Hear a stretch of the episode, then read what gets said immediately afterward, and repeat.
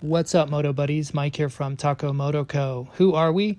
We make and sell the ultimate products to perfect out your Austrian dual sport motorcycle, um, a K T M E X C, E X C F, X C F W, Husqvarna F E, and F E S.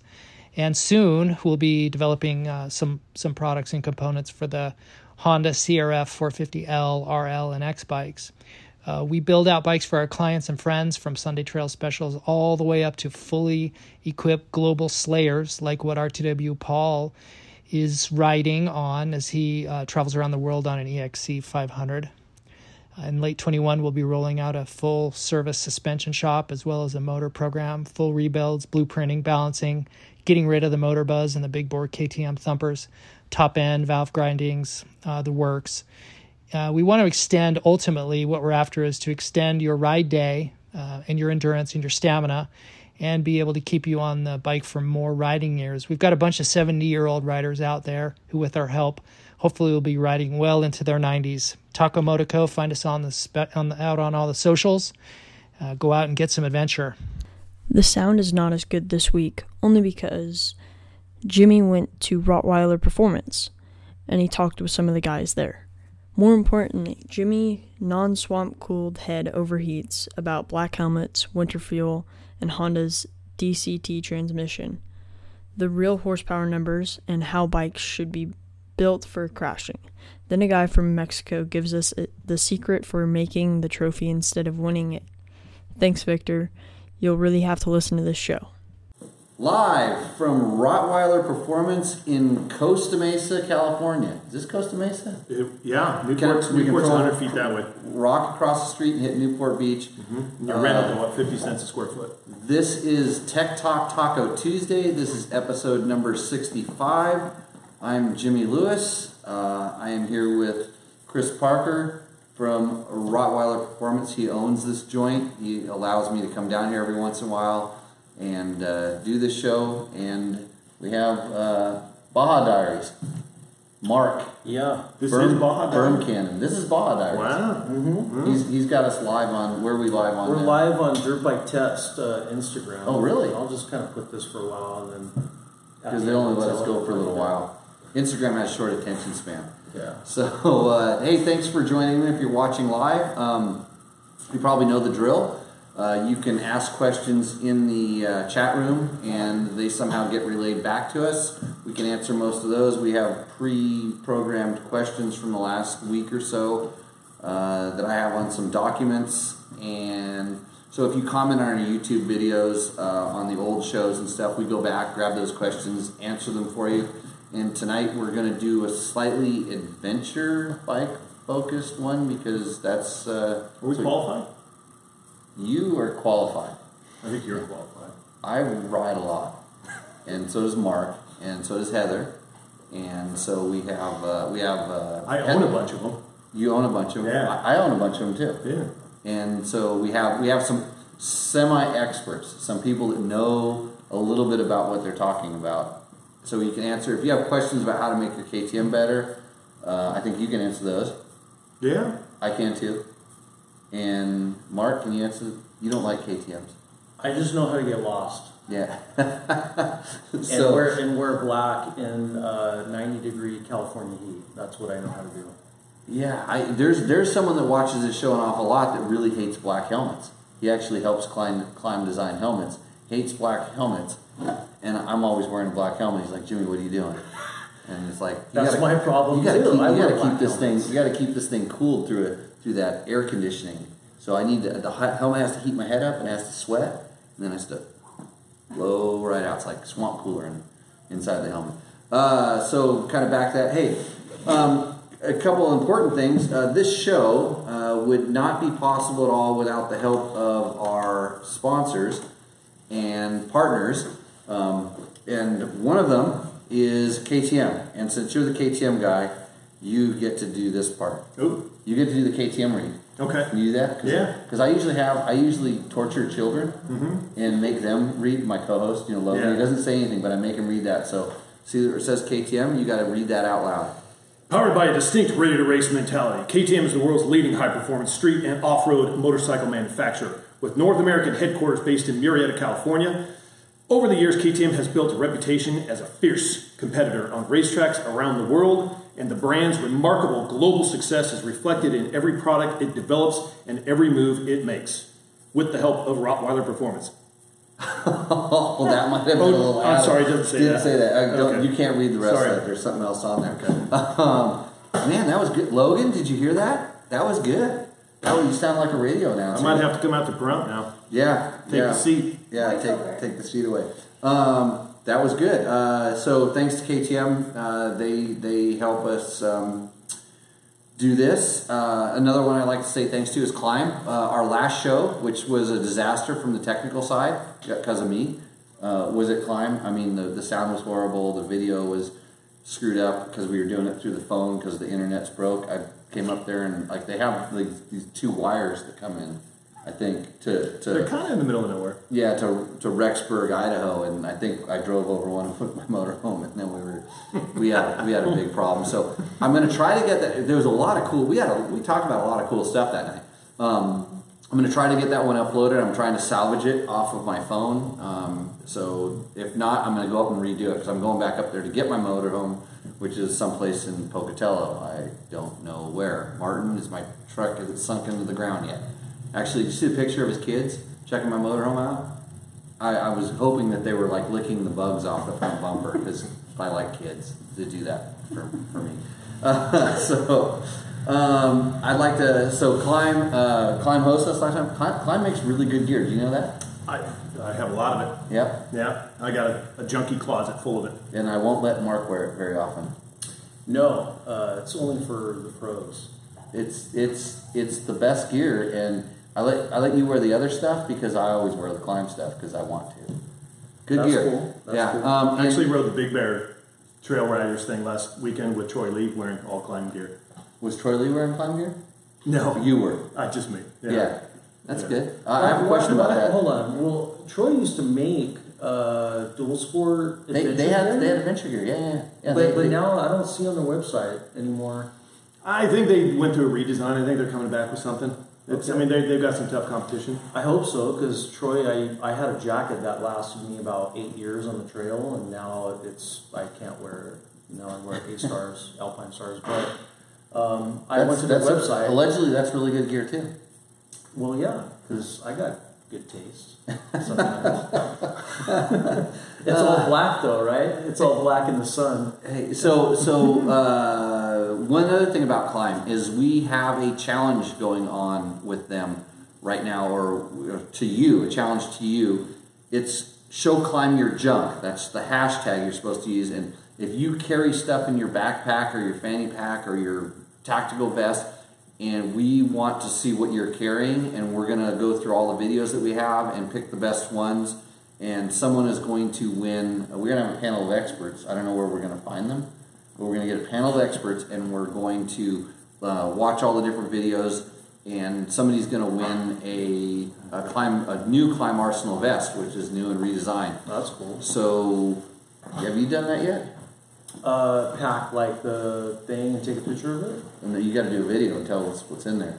Actually, some of them are really good, and we I've reposted a couple of them. There was some stuff I saw that I'm like, that's a really good idea. Like and, you didn't think of. Yeah, and I, you know, I, I've been doing this for years, and I'm still, every time, then that's what's cool about it. It's kind of like crowdsourcing. So um, if you do it, tag uh, Dirt Bike Test, uh, hashtag uh, show Climb your junk, show Climb your junk. That's it, yeah. I'm pretty sure that's it. Show Climb your junk. Mm-hmm. Hashtag that, and then hashtag uh, Climb as well, and... Uh, we will look at those, and but tonight's the last night you can do it, so you're just going to have to go out and hold your phone. It doesn't have to be fancy. We just want to learn. We want to see what people are putting in their um, their backpacks and fanny packs and stuff like that. So uh, kind of cool of Climb to partner with us on that and, and do that. And other kind of big news is um, Recluse is coming in. Recluse Clutches is coming in and starting to partner with uh, Dirt Bike Test and Tech Talk Taco Tuesday. Um, they are going to get like ten or twelve more episodes uploaded onto SoundCloud, so it becomes a podcast because mm-hmm. it takes a little while for it to grow. It has to sink its roots and then grow into a podcast. So it'll get uploaded like our episodes I think we have thirty to fifty up there, and it sort of stops, so they're going to kind of fifty and bring it up to sixty, sixty-five. Um, we have some cool projects with them, so kind of watch for that. And uh, that's it for our sponsorship stuff. Now we can start talking about the, the, the questions. But Chris, I have a, I have a, I have a, I have a question. No. Um, you said, so I, we were going to come here and talk about the Ténéré, uh, the Yamaha Ténéré seven hundred. At Chris's K T M only shop. No, it's not K T M only. I got a Ducati over there. So we rolled, in, we rolled the, the, the Ténéré in here, and uh, and he was like, I've, I've got it. I, I, I, you can say, I, I don't care how much you like it, Jimmy. Uh, it's not as good as a K T M. And then he pulled his trophy out from the Sonora Rally to, to I prove don't, it. I don't know if I said exactly that, but yeah, here's a trophy from the Sonora Rally with the seven ninety. So yeah, if you can produce one for a Yamaha Ténéré yet. Ténéré wasn't available yet. Okay. All right. That's fair. Um, but you, you did bring some good tequila too. I did. Which, which, which will we actually? Some people posted on your post when you mentioned that I was going to be here. You said you better give Jimmy tequila, otherwise it's boring. So uh, you keep working on that. It's got a fancy wrapper. And uh, and yeah, the. That that is it's it's got a little booklet in there too, because I got one of those. We were out we were out doing some rally training, and uh, one of my uh, friends, helper, a guy I work with, his mom uh, sent one of those out with him, so uh, probably to keep me happy, which nice it one. worked. Yeah. So that's that's that's some nice tequila. Yeah. Um. So Rodney Johnson had a question. Um. He said, and you, you, as you pour, you can probably uh, digest this question. We just rode in Colorado on some gnarly, rocky passes up to about thirteen thousand feet. Traction and control and A B S kept switching back on. He said he disconnected the dongle and the system kept doing it.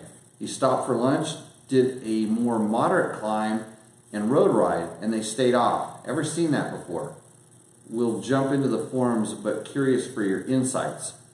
So what bike is this? I'm pretty sure it's a seven ninety or a, or eleven ninety. I don't know. He didn't tell me. There's no I'm, dongle for seven ninety. Okay, then it's eleven ninety or ten ninety.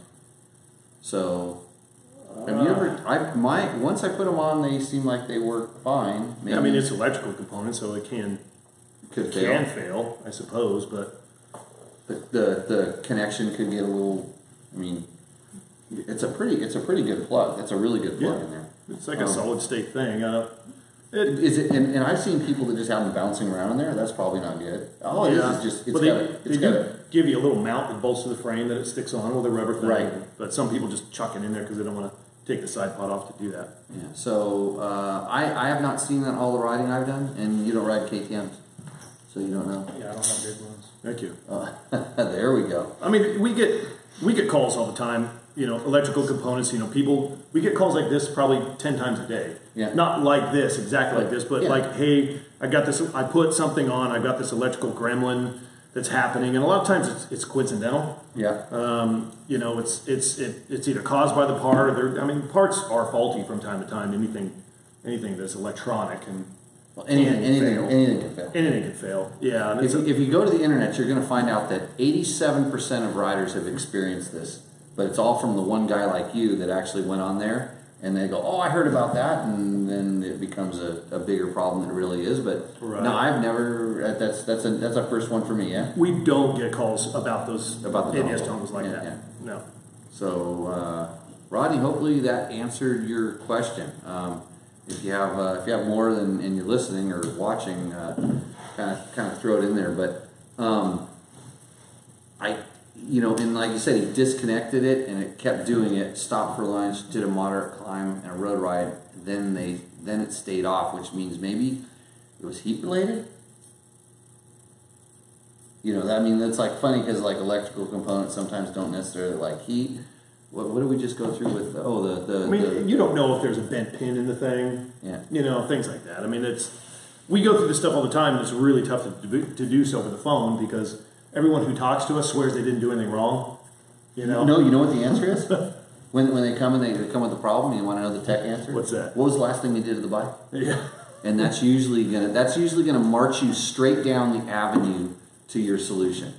Uh, So um, my favorite one is like, hey, I put your stuff on three thousand miles ago, and now now my bike is doing this. Yeah, and, and, but it was fine for three thousand miles. Yeah, and we're the people they call. Well, it's because they put your stuff on the bike. Yeah, three thousand miles ago. Yeah. Uh, so, uh, Mark, this question is directed to you. It was about our our um, C R F two fifty L um, impression. Mm-hmm. Uh, it's from Precision Rifle Network, and he asks, "Good review, but why does the audio sound like you're underwater?" Uh, depends on what part, and if I can remember right, um, I did a voiceover, but then I did some audio up in the hills, and yeah. he's talking about that. But you're not a professional audio engineer. You're you're a professional go-get-lost guy. No, but I would direct him to maybe the Husqvarna video where he can leave his hate. Oh, really? The, the, the Husky seven oh one? I send everybody to that one, yeah. Really? Yeah. That's, is that your most viewed video? Yeah, they can just... Well, no, that actually the most viewed is the uh, two fifty L. Really? It's like two hundred eighty thousand views. You're wow. you're you're you're you're a, a legend among small adventure bike riders. Yeah, I'm popular in India. Yeah. What was that? Uh, oh, you've got a thing. Wow. that's that's that's more technical. That's more technical. Oh, yeah. Oh, here we go. Oh, it's yeah. I, I knew you had ammunition. That's awesome. Now we have drops. Yep. This show just reached a whole new level. We now have drops. So, let's just don't. I was, I was going to say cheers to you. I was going to say cheers. Thank you for the nice tequila. Already. Cheers. Yeah. Oh, the tequila already. And you have studio laughter. Oh, did, yeah. Yeah, yeah. No, live and yet. I thought you said since we were going to come here, we were going to try to keep the show on the up and up, keep it really not nice a chance. And high quality. Not a chance. Okay, so so I got another I got another one here. Yeah. It's a, um, a guy named Rick Germain says, "If there's a better bike reviewer than Jimmy Lewis, I haven't seen him or her yet." Well, you yeah. haven't met me. Hold on. Oh. You get to do yours later I'm tonight. We might actually do it here. I'm we may kidding. actually do it in here and do the Yamaha review in the K T M shop. After it's all said and done, so I just don't want to throw that out there. Just toss that out there.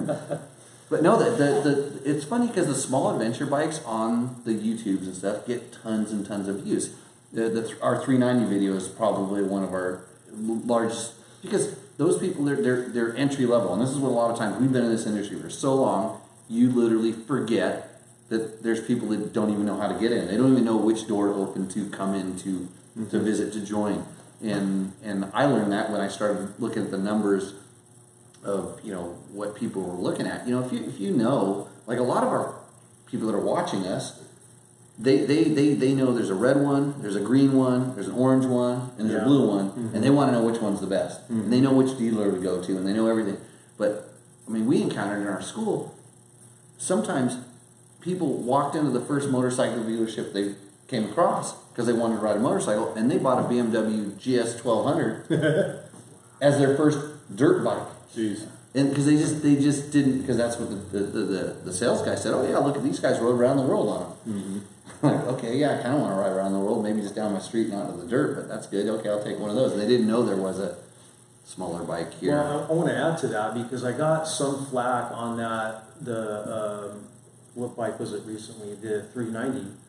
Uh, people were asking me, well, why are you dumbing this bike down? Like, why are you? Because I did in my video address teenagers. Yeah. I addressed uh, women. You mm-hmm. know, uh, especially because I looked at my own family. I go, yeah. well, my kids want to go. They're teens. What bike would I get them? So I wanted to really focus my video on that, and I got flack for it. People were like, well, why are you making this into a girl's or like a kid's bike? And I'm like, no. Because it could be. It could be, yeah. yes. And, and if you listen to the video correctly, you can see that I'm trying to open the window. I'm trying to help the motorcycle industry yeah. sell more bikes.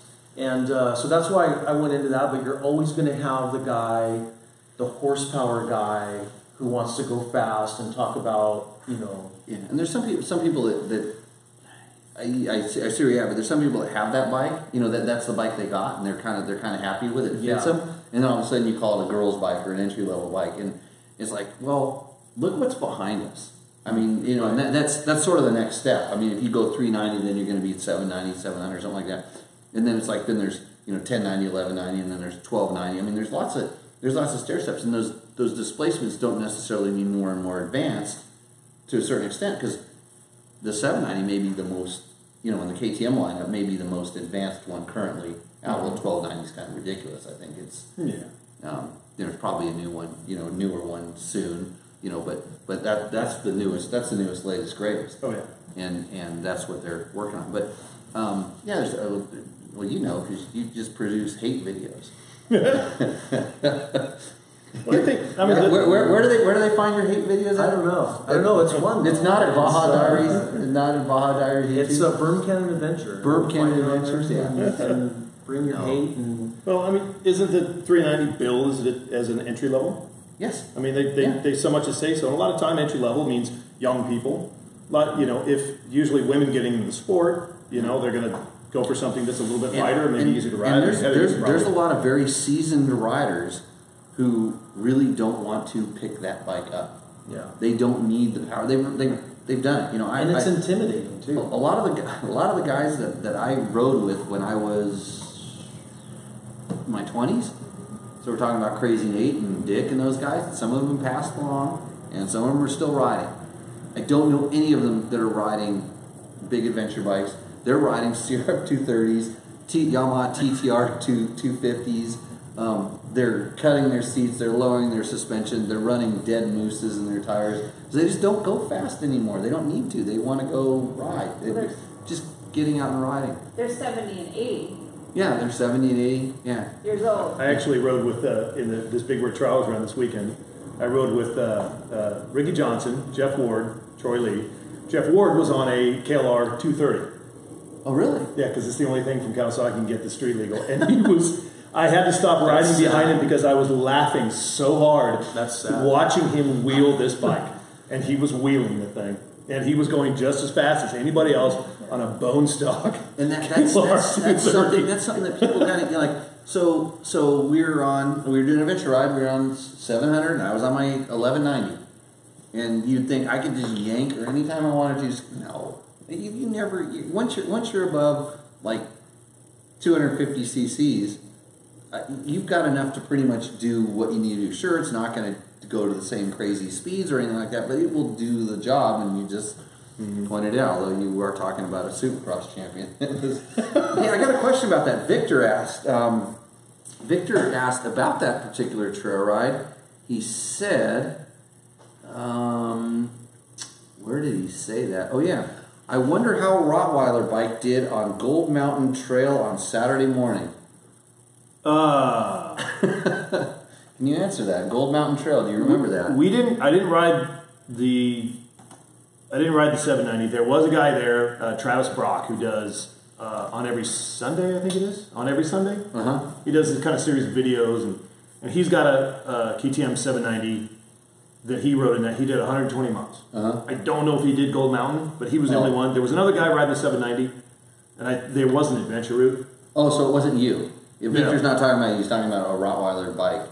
Or a bike that yeah, that, he's that, got a lot of Rottweiler stuff on it. Victor, um, Victor, yeah, it, see, we Victor. Oh, he's in here, so he's not in Facebook jail. Victor goes to Facebook jail. Like, oh yeah, uh, he's he's probably a felon. Which one's Victor? Do I know uh, Victor, Victor, uh, Victor Andre. Yeah, he, he's he's a Mexican dude. He's not a felon. He, he, oh he, no, he's, he's a, not face, a felon. He's Facebook, Facebook felon. Facebook felon. But he's not a felon. No, no, he's not a felon. He's just a Mexican. Same thing, right? No, I'm just kidding. Oh, oh, bad. Racist. I knew I was picking on you, Muriel.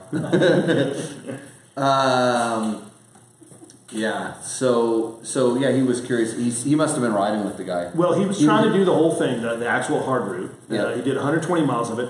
He laid it over, and at one point, the uh, check valve in the gas cap stuck, uh-huh. uh, and it kept and starving the bike. Oh, vacuum. Vacuum starving. starving it, so he had to ride with the cap open, and then he had an anti-gravity battery restart, which are great batteries, but uh, I think his fans were running so much, and, he, and I think he outran the battery, and they run they, they run down to a, a level where they shut off, uh-huh. and they, they do that to protect the bike. Right. But the problem is, is in some situations, you're overrunning the generator's ability to kind of recharge things, and you're running everything down, and if it hits that, it shuts the bike off.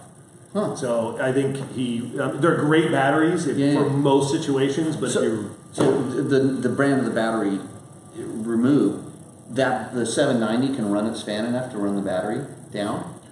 That's like what we think. In, that, in, we, in extreme, extreme. There's conditions. Two fans on that thing, and there was, you know, there's headlights and there's other things. And so he's like, he's like, go installing, fan keeps running, keys on, lights on, yeah, stopped without turning the key off, kind of thing. Probably, yeah. yeah. And it, it basically what they do is they just shut off at a certain at a certain voltage, to, so you can restart it. But you know, in certain rare situations, it can work against you. But he did one hundred twenty miles of it. I asked him if he thought he could do the whole thing. He, he said he wasn't sure, but there's like thirty-eight special. You know about this thirty-eight uh, special? I've ridden all those trails, but I don't know the don't know. There's some thirty-eight special that's an up and up and back that's super tough. It's, it's just, just all loose and rocky, and yeah. it's so dry up there right now. We did that's where we that's where we did the Ténéré intro, was up in the mountains up there, and we we rode mostly like quad slash two track, you know, more easy stuff. None none of the we rode one section of quote single track, mm-hmm. but um, uh, not too much. So yeah, uh, interesting. I, I I mean the the.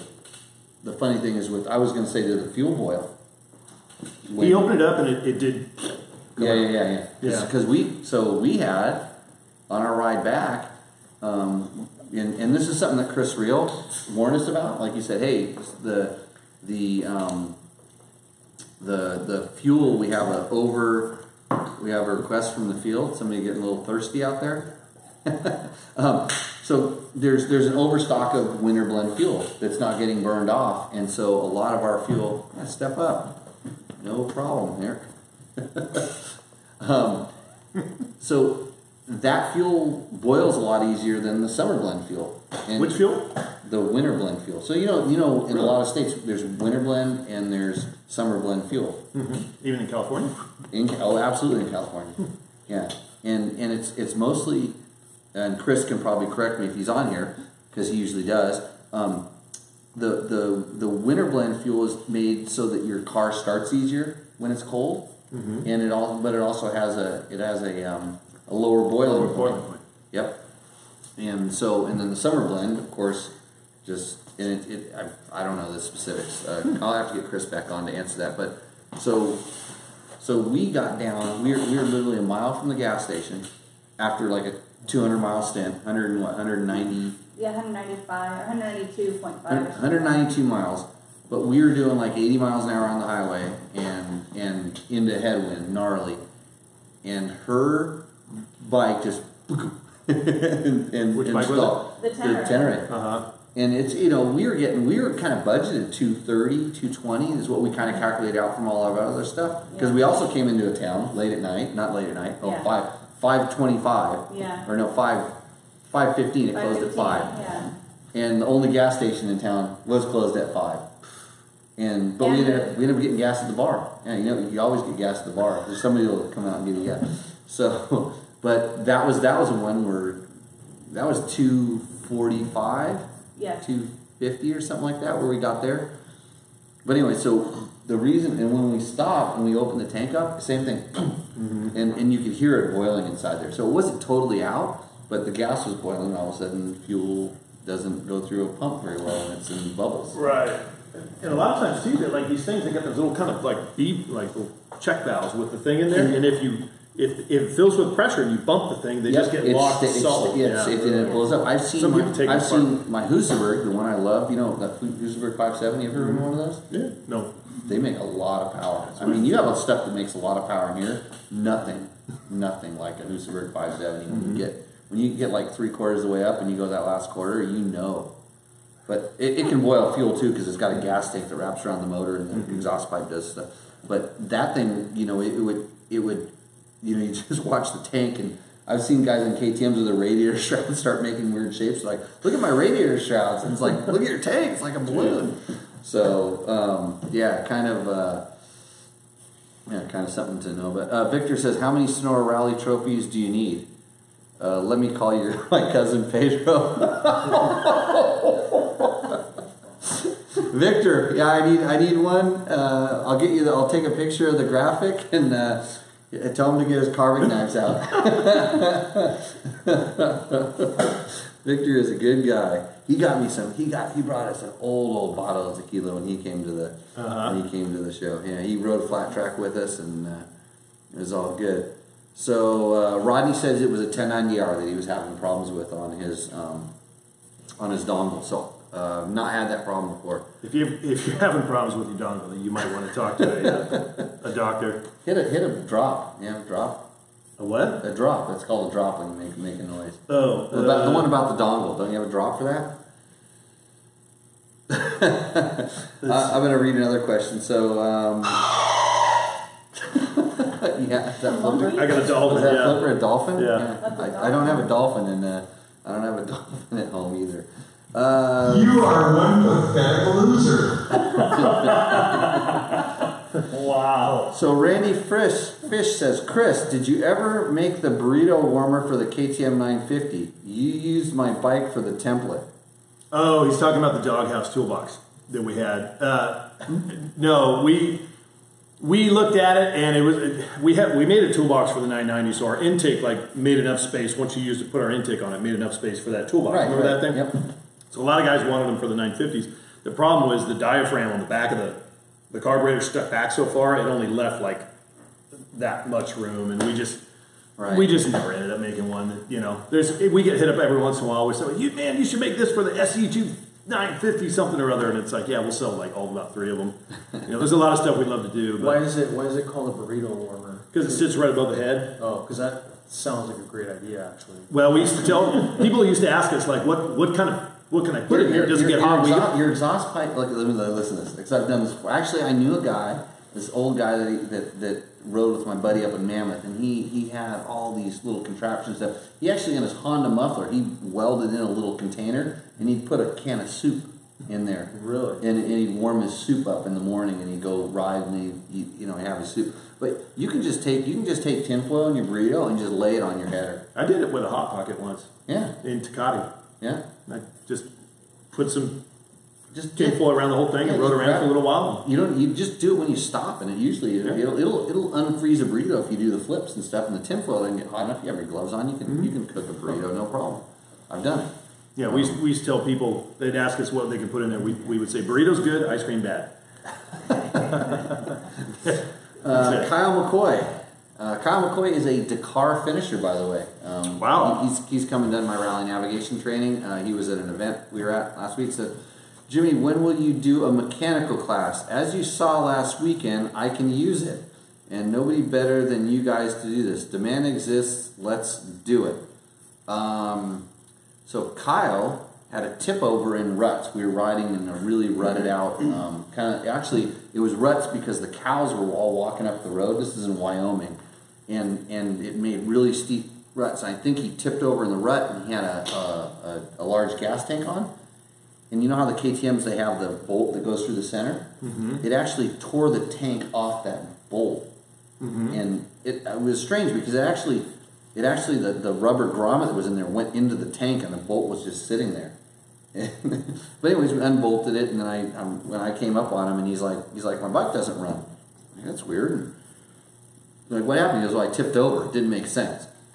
So, you know, we started up and kind of like revved it a few times, and it started up and it revved. But the minute I went started riding forward um, up the hill, it blah, blah, blah, blah, and I'm like, oh, it's weird. It's like it's like it's flooding out because the gas was splashing out of the tank, running down the frame backbone. And it was so it was warm enough to where it would expand and enrichen the bike up. But I, I got the bike up. I turned around. You know, and revved it out again because I still didn't know. I, I couldn't see the gas spilling down between my legs, you know, because I was, wasn't really looking at it. I'm like, this, how would a tip over cause it? Rode downhill and it rode fine because all the gas went into the front of the tank. Mm-hmm. It wasn't a, it wasn't splashing in the back where it was smaller. It was staying up in the front. So it ripped the hole where that little bolt is. Ran fine, yeah. Huh. So like, oh, it's it's gas. But when I came back, you could see gas was dripping out. I go, the tank's broken. It's spilling gas, and I don't know how it's getting in the airbox, but it was just hot enough to where it was probably getting on the engine, vaporizing, and then just causing, you know, the, the, you just couldn't, the bike couldn't, you, you know, it was, it was super rich. Mm-hmm. So, yeah, sure, okay, gas tank's broken. So it's easy to take a gas tank off with one bolt, and we realized what the problem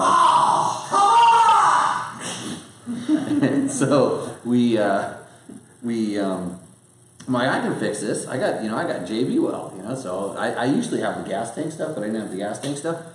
But it was pretty screwed up in there. But I just, you know, I what I did, which was kind of wrong, I, I would have done it differently had it in the second time, is I mixed up enough of it to to smash it and completely seal that hole up. Mm-hmm. And, and, and it, it was enough to make it so it wasn't going to spill out. And he had to go probably fifty miles to get back, but there was a big tank, so there's probably enough in there. So we smashed it in there and filled up that hole. Dumb, dumb Jimmy. Um, didn't realize that, you know, the post on the frame, uh-huh. that tank now that's like got a solid thing, it can't, you know, the post, it, the tank can't drop down. I should have put a stick or something in there, oh, yeah. and, and created a crevice so that hole, and then you could almost, you wouldn't want to bolt it back on because you don't want to upset that thing. Uh-huh. But it worked. He rode all the way back in. Huh. J B Weld. So, and then what else do you need? Oh, we borrowed our gas tank off of our three fifty to, to ride the next day. But yeah, Kyle, um, I the, the mechanical classes is kind of like that. It's a very, very unique situation.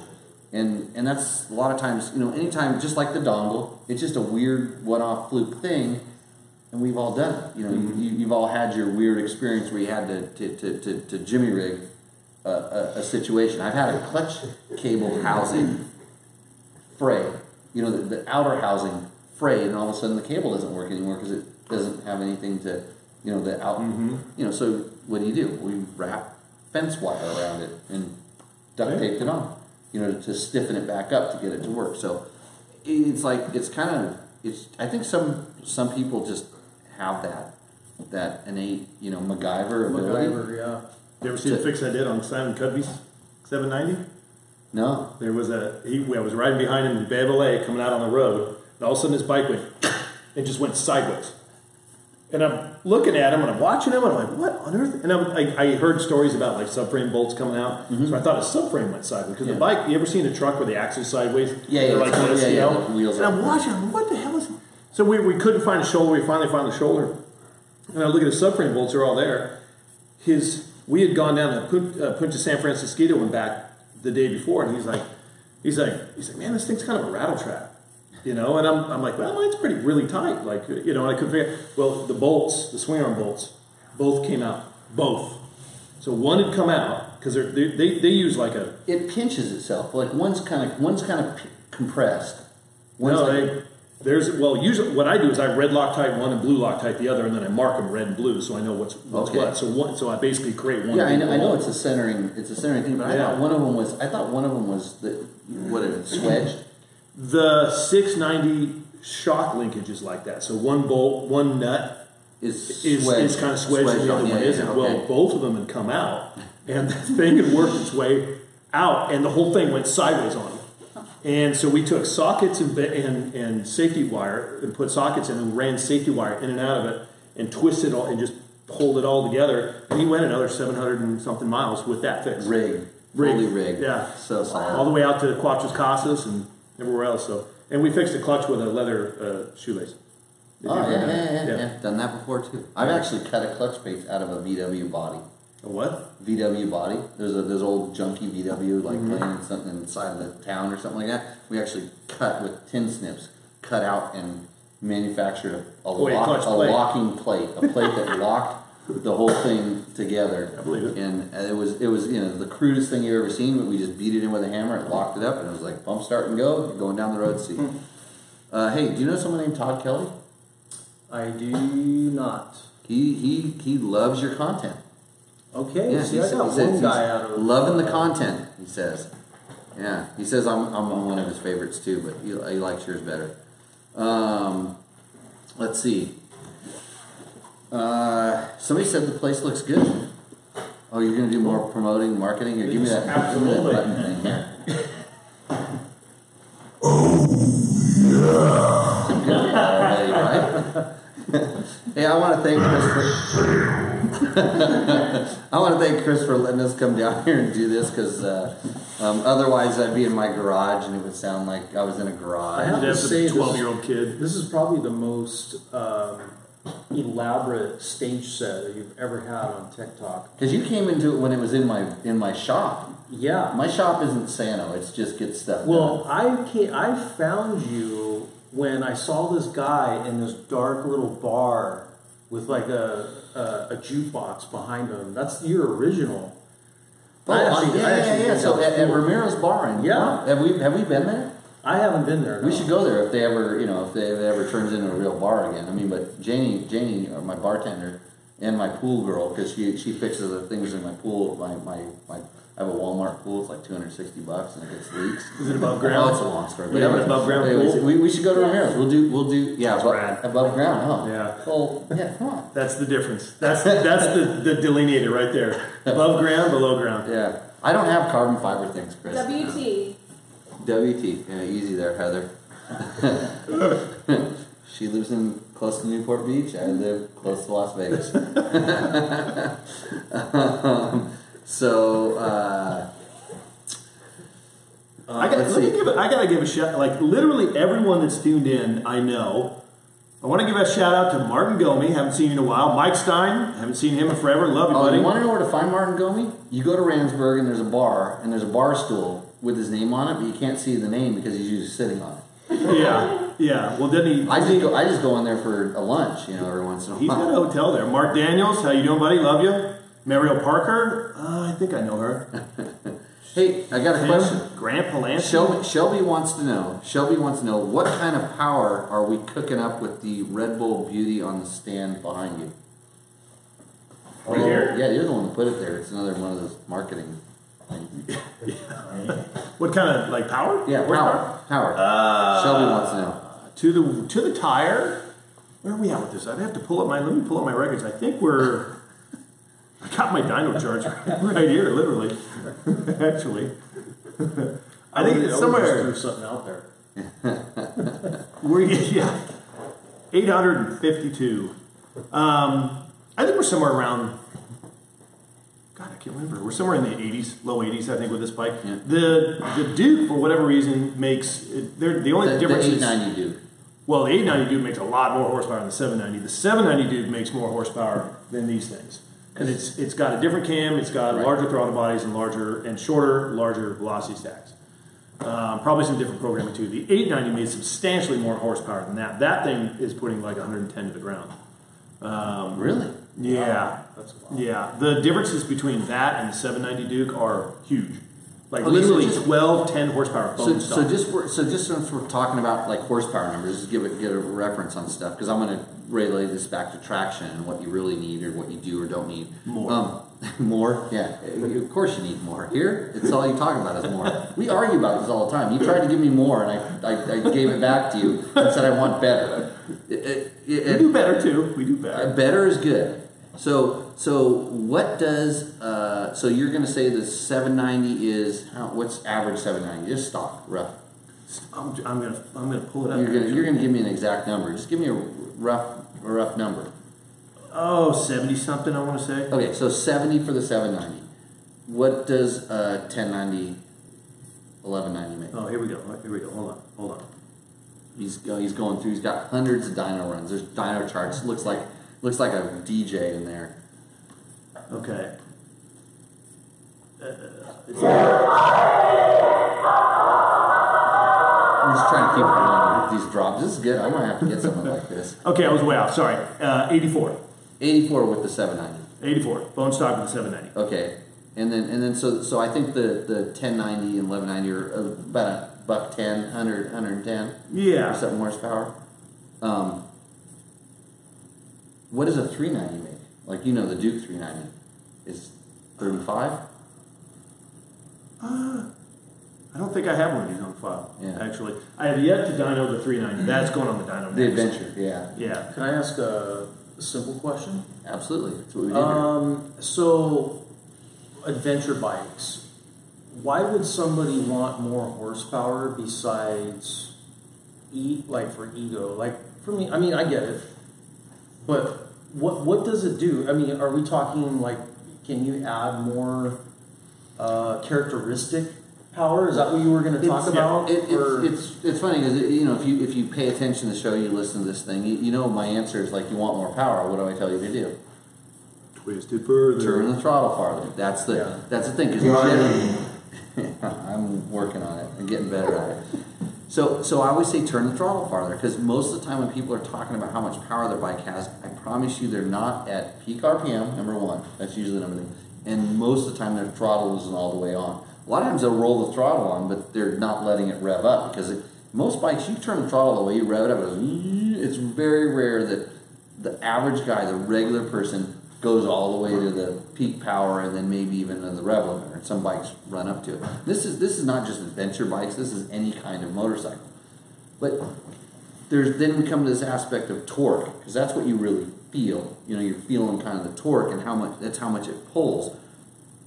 And you you know it's it's it's it's drivability, and with the bigger bikes you can you can achieve that the power you need to go where you want to go at a lower R P M, and you have a lot left in reserve. So when you pull out to pass the truck, right? You know, that's it. Or you want to cruise down the highway at a little higher speed without feeling like you're straining the bike's nuts. You know, that is the seven ninety uh, goes down the road above, you know, speed limits in every state all day long, easy. It's it's never it's never you know. The three ninety can get up to all those speed limits and stuff. You just feel like you're just straining. It takes longer. You do, yeah, it take, and, it, and it, yeah, and, and then the, the acceleration. But and that's on road. Once you go off road, that's where traction comes into play. And once you go above, I, my my guess in my world is like fifty horsepower. I don't know a tire, and I don't you know know a traction control system that's going to allow you to have any more right. any more feel. I mean, you know, like a good K T M five hundred, you know, goes about, it will accelerate. Just, you know, you, you start lining all these bikes up and go down a dirt road and roll it on and stuff like that. It's the guy that's best on the throttle, like rolling it on, that gets up to that wherever traction, de, you know, decides to stop. Because you can take an eleven ninety and go like this and go backwards, literally. Yeah, yeah. You know, you can go like this and your bike is starting to dig a trench, and the guy that's on the three ninety rolls it on and walks away from you. Or a bike that has traction control that senses that step just rolls away. So is that well, something that, that like, when people call you, like, is that something you ask them? Basically, okay, like, what are you doing? What kind of riding? Where would you like this power? Is that something you... Well, no. See, the thing of it is, is like you can, where you would like the power, you know, is going to come in with like diameters and lengths of headers, types of cams, that sort of thing. As far as like where, the way we approach it is basically, we don't approach it like, we're going to get you a ton of power and it's all at one hundred percent throttle and it's all at red line, you know, that's, that's a little bit ridiculous. What, what we do is, is really these bikes, because of a lot of emission stuff, um, you know, just conversations for racing purposes only. Yeah. Um, basically, the bikes, because they're so lean on the bottom and closed loop, and, and these days closed loop is getting larger and larger and larger. It used to be the closed loop was just kind of a smaller portion up to like maybe five thousand R P M and twenty percent throttle, where the basically the motor is relegated to running at fourteen point seven A F R, which is fine, but it's lean. It makes the bike run hot. It makes it run lethargic. It makes it run jerky. So the way we approach it is, what we do is we try to make the bike tractable, run well, run smooth. You know, like if you look at any, any of the comments on our website, like the reviews of like our dongles or like Power Commanders, most of the comments are like the bike runs so much smoother now. It doesn't stall. It doesn't. It doesn't flame out. Um, it's a lot smoother on the bottom. It's not jerky anymore. The byproduct is power. So really, like we, like Jimmy actually corrected me a number of years ago, and he's like, he's like, you keep selling horsepower. You need to sell like tractability and, and how the thing runs, and, and and it was kind of an accident that I was making. I'm like, you're, you're right, you know. So what the thing of it is is that by altering the fuel and getting the fuel to to be get delivered properly and in, at the right ratio that is going to make the most tractable and best power, the byproduct is also power. So it's kind of like uh, by you, you know you, you get you, you, you can have your cake and eat it. You can have both. You can absolutely have both, and and and, and from riding, you know, highly tuned factory race bikes, the best bikes in the world, and having ridden the stock one that that's built off of, and realizing, oh, they're getting they're getting a lot of power here, but they're making it tractable. They're always making yeah. It's really rare that you find a good, well-tuned bike. You know, whether it's it's it's you know, off-road, we just don't have the traction that they have on road. So that when you when you're doing something on the pavement or on a dyno, you have a lot of traction to work with. But that often turns to wheel spin. You know, it's not delivered properly. So it's a lot about drivability.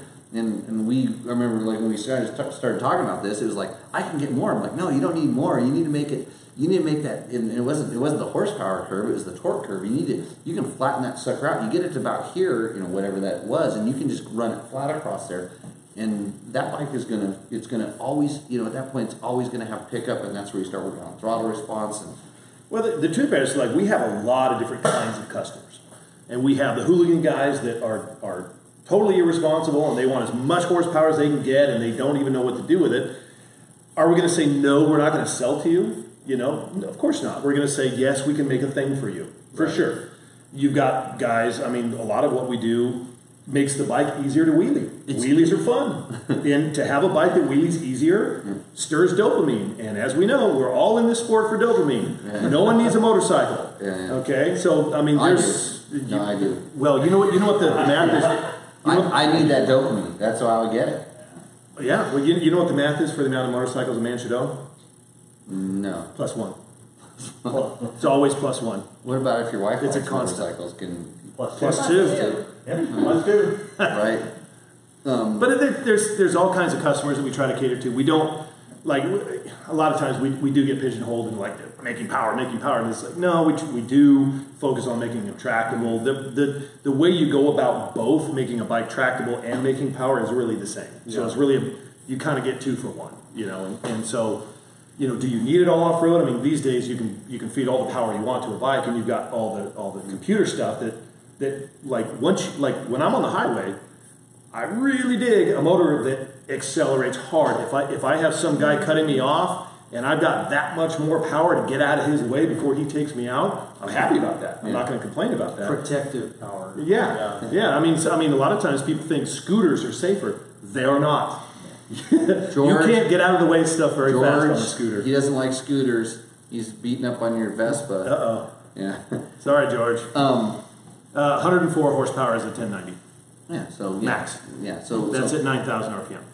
And you know you're always there. And yeah, you know, you know, I, sure. I, I, I was watching, I was watching like the R P Ms, like where I'm riding, like the bike, and it's like it's like twenty-five to four thousand R P Ms. This is where, like, we just did a big giant, we did a thousand miles of adventure riding, and I bet you the time I was above four thousand R P Ms, you know, it was either we were trying to go eighty miles an hour down the highway, which I didn't like doing because I wanted to be out in the dirt riding, but anytime I was off road, it was twenty-five to forty-five, you know, yeah. and, and at forty-five is where it kind of comes alive. You know, the bike starts coming alive and it starts spinning the tire, and it's like, and you know. That is one thing I hate about adventure bikes is uh, having the tack there is when you're off road, you're like, I'm only going forty,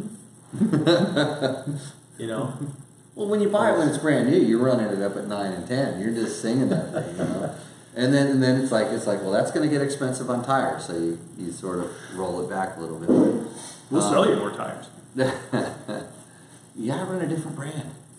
Yeah. Those are good. More over there. Those last. Um, okay. Uh, R C three ninety is about forty-one horsepower. So forty, seventy, and one hundred. forty. Kind of, kind of, you know. eighty-two, forty, forty-one for forty. R C three ninety, uh, eighty-three for uh, this guy's stock, yep. eighty-four, and then about one hundred four for ten ninety. Man, that, and then the, that three ninety really looks like a girl's bike. Yeah. In that chart, Mark.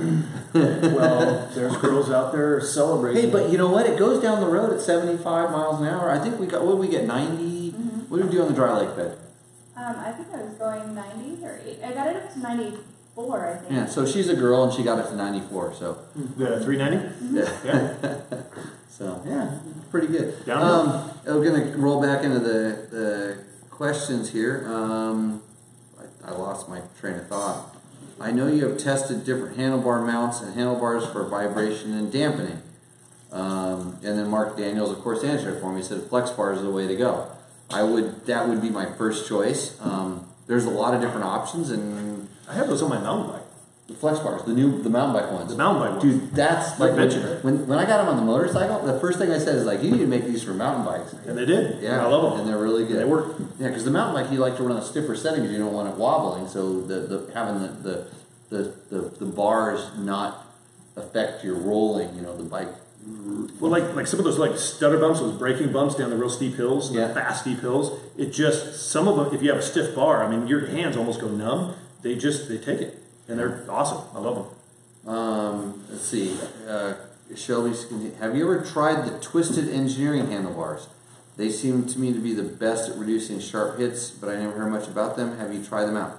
So is the twisted ones the ones that had... They were carbon fiber. They were carbon. I remember they were carbon. They have three different like versions of them. I never saw a pair, but I was curious. Yeah, they never sent them to me. I talked to them a bunch about it, you know, when that this kind of thing was happening. But it doesn't have some sort of a shock in the middle. It doesn't have a crossbar with some sort of a shock in there. No, it's just, from it's my just, from my understanding, it's, it's just, just flexible carbon fiber. So they have different yeah. layups that flex more or less. Yeah. The only thread that I saw is somebody who crashed hard enough and broke one, and there was all this talk about it. Oh, are they safe? It's like, well, I've seen aluminum handlebars break too. I mean, you yeah, crash yeah, hard yeah, enough to yeah, yeah. break anything. Well, you can't. You can't design. Uh, I was thinking about this today. You can't design something for the crash. No. Yeah, I mean, because it's like, okay, tell me how you're going to crash. Give me. Oh, you, how are you going to hit your head? I'll yeah. make your helmet have all the things right here to protect it. And the rest of it's just giant vents. And you won't even feel like you're wearing a helmet. Mm-hmm. you, you know, tell me how you're going to crash, and I'm going to design. You cannot do that. You have to make it to perform for normal riding. So when When somebody starts like,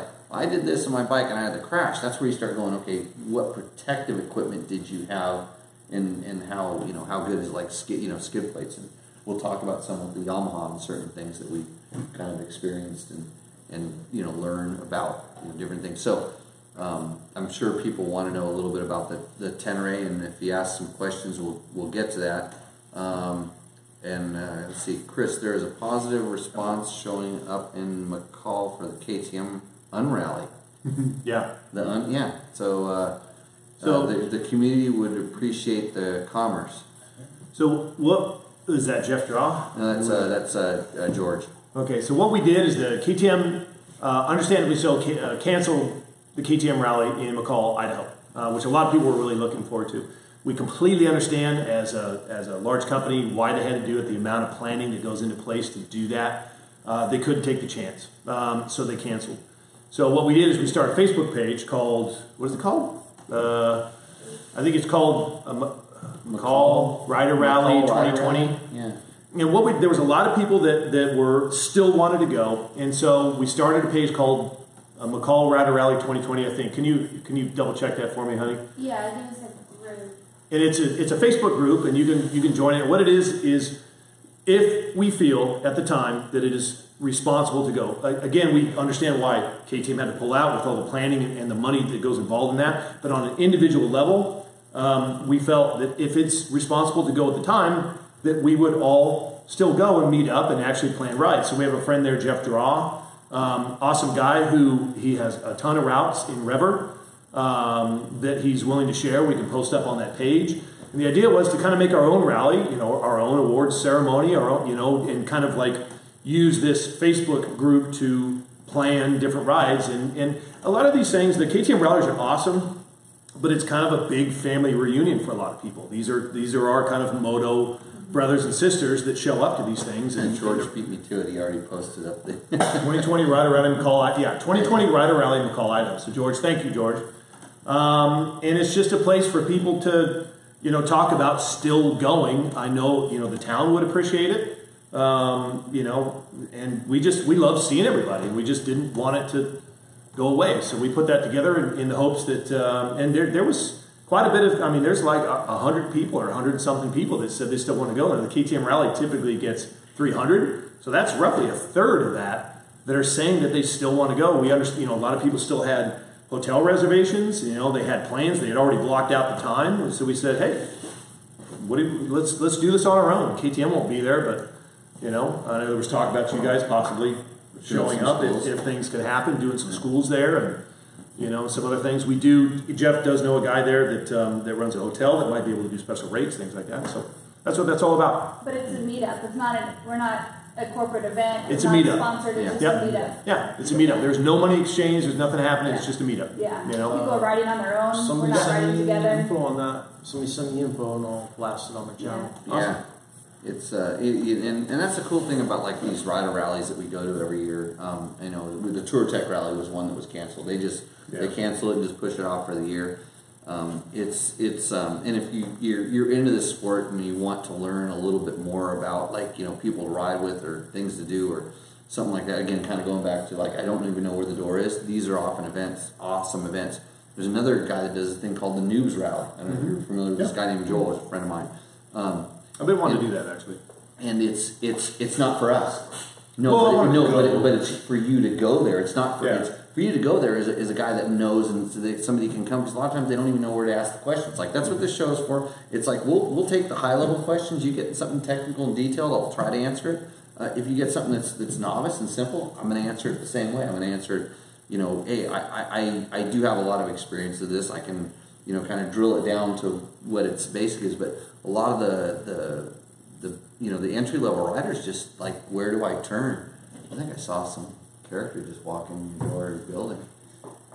Watch out for guys like that. It might be John Beck. Is that who it was? It's John Beck. All I did is John Beck. Yeah. He's probably jealous. He's probably jealous because he has an Africa Twin too. Are you late? I'm right on time. Yeah, so, um, he probably saw it pop up on Facebook and just hopped on his motorcycle and ripped down here. Yeah. Um, John is the one that uh, sat next to me, uh, and we praised the Honda D C T, which, uh, you know, if people hate you for that Husky video, they don't like me and John for talking how much we like D C T. On the on the Africa Twin. Yeah, yeah. We we need, when we get that bike, we need to go ride it. You haven't ridden one yet. No, no. Yeah. Well, the standard version's outside. Yeah, yeah. It's it's uh it's it's interesting. So as the tequila bottle uh, uh, pours, uh, so we have any other questions out there in the thing? I've got. I think I have a couple more in my in my things here. Um, I forgot to make the words bigger. I can't see. Uh, Gate ninety-five on our C R F four fifty X review says, I can't stop picturing this with two exhaust pipes. So the, the, he's talking about the four fifty X, and I don't know whether he wants to have two exhaust pipes. Like, then get an R X, right? That would be the the simple answer to that. Um, and then uh, Y Pete five oh nine. Uh, he's talking about the the K T M three ninety. He says, I think this most directly competes with the C R F two fifty L Rally. Uh, virtually same price with A B S, but the three ninety has a color display with more features, adjustable suspension that's not soft, larger gas tank, better stock seat, all things that are almost mandatory upgrades on a two fifty L besides gearing changes and tire upgrades.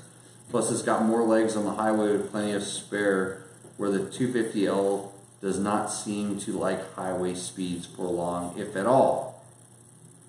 Well, he kind of has a point. Um, the one thing that I commended uh, K T M for on that is, here you have a bike that's six grand, and it comes with the most sexiest front end with L E Ds, and then they sell a four five hundred E X E at twelve grand. Yeah. So that's with with a, with a little display. It's about this. Right, yeah. Right, and and uh, you know, and it's real cluttered up there, and I mean, he kind of has a point. Yeah. So so the funny thing is is. You know, when you start talking about, like, you know, we're dirt bike tests, we talk a little bit more on the off-road side of things. And this, we still have our three ninety, and, and I want to do some stuff with it. Number one, I want to get the foot pegs leveled out. You know, just that, just, it bothered a few of us, yeah, to where it's like, just level them out, maybe we'll make them a little bigger. I think that helped the bike, helped the rider cockpit a little bit more. Um, uh, number two is the, the, the, the, the cast wheels are not the, not the strongest. And that's where this two fifty L has a good set of wheels on it, the spoke, yeah, wheels, um, and we're trying. That's our. That's so. It's like, I don't want to make our three ninety pretty. I want to get foot pegs and wheels on it, and then start exploring some luggage options and maybe, you know, skid plate options. We have cracked the skid plate on it. Did and you crack the skid plate? Uh, no. no uh, the the two fifty L though, I think, had better travel as well. More it travel. Stood more up higher. But it, it, it all of a sudden it starts it starts feeling more like a dirt bike. It yeah. start you know it's it's it it's way more like dirt bike like where the, the, the three ninety, it comes from a street bike line, and it's that sort of crossover where it's blending. You know, it's more down the lines of, of like where a you know like a it's a it's an adventure bike. Yeah. You know? And then that's the trick right now, is for us in the adventure bike world, I want them to feel like a dirt bike, and that the Yamaha that's sitting behind us, like you you sit on it and feel it. Sorry. But you haven't ridden yet. No, I know, but you're getting me excited. You're getting me excited on that, because that is something I hear constantly is, um, it, and we talked about this on the last uh, the last time I was here, but what is that balance? Is it, are the manufacturers and the engineers, are the engineers being told, we want a off-road bike to be more, uh, that, how am I going to, you know what I mean, right? An adventure bike to be like, yes. An adventure bike to feel like a dirt bike, or does it feel like a street yes. bike? Yes, and what power do each manufacturer, who's fighting who, and how many engineers are winning that battle in the theory of that bike? Yeah, yeah, what's the perfect, it's like a unicorn, who's going to build a unicorn? Right, right. Like, I, you, you think, and you think that K T M would just turn their adventure bike into a dirt bike. And in certain ways they have, like the seven ninety, like the suspension, it rides like, it rides like an aggressive, it almost like, it rides more like an X C than an E X C. That's the way I feel about it. Mm-hmm. And and then you, you start going, well, but the ergonomics still have a little bit of a, a, a on-road feel. You know, they're they're not as like the, like a Yamaha. I kind of expected the Yamaha to be more swept back, down mm-hmm. lower, all this stuff, sit in the pocket kind of a thing. And it does have a it taller. It looks like a, a bit of a chopper to me. It has a taller seat. Well, it's, it's the it's the the visual of the gas tank kind of yeah. doesn't do it any any any duties, but. The the the the ergonomics. It, it's like when you ride it, you go, I'm on a dirt bike. Yeah. It, it just just just straight away. That's the way it feels. With the K T M, you still feel like this isn't a dirt bike. You know, just the just the, the riding rider position and stuff like that. Well, we when we did that that upshift ride down in Baja, um, there was probably about five seven nineties down there, and mine has got the two seventy travel. It's got the tall seat. Yep. It's got the rally front end. It's got different handlebars. All this stuff. And I let Randy, you know, Randy Commons from Maxima. fifteen grand, seventeen. Oh, uh, yeah, yeah. It's, okay, go ahead. It's up there. So yeah, it's so, way so, out there. But so Randy, he, yeah. there's a lot of guys on the on the seven nineties, and they they, they kind of have the swept back bars, and you kind of like this, and you kind of feel cramped. And Randy Commons from Maxima gets on mine, and he's like, I feel like I'm on my five hundred.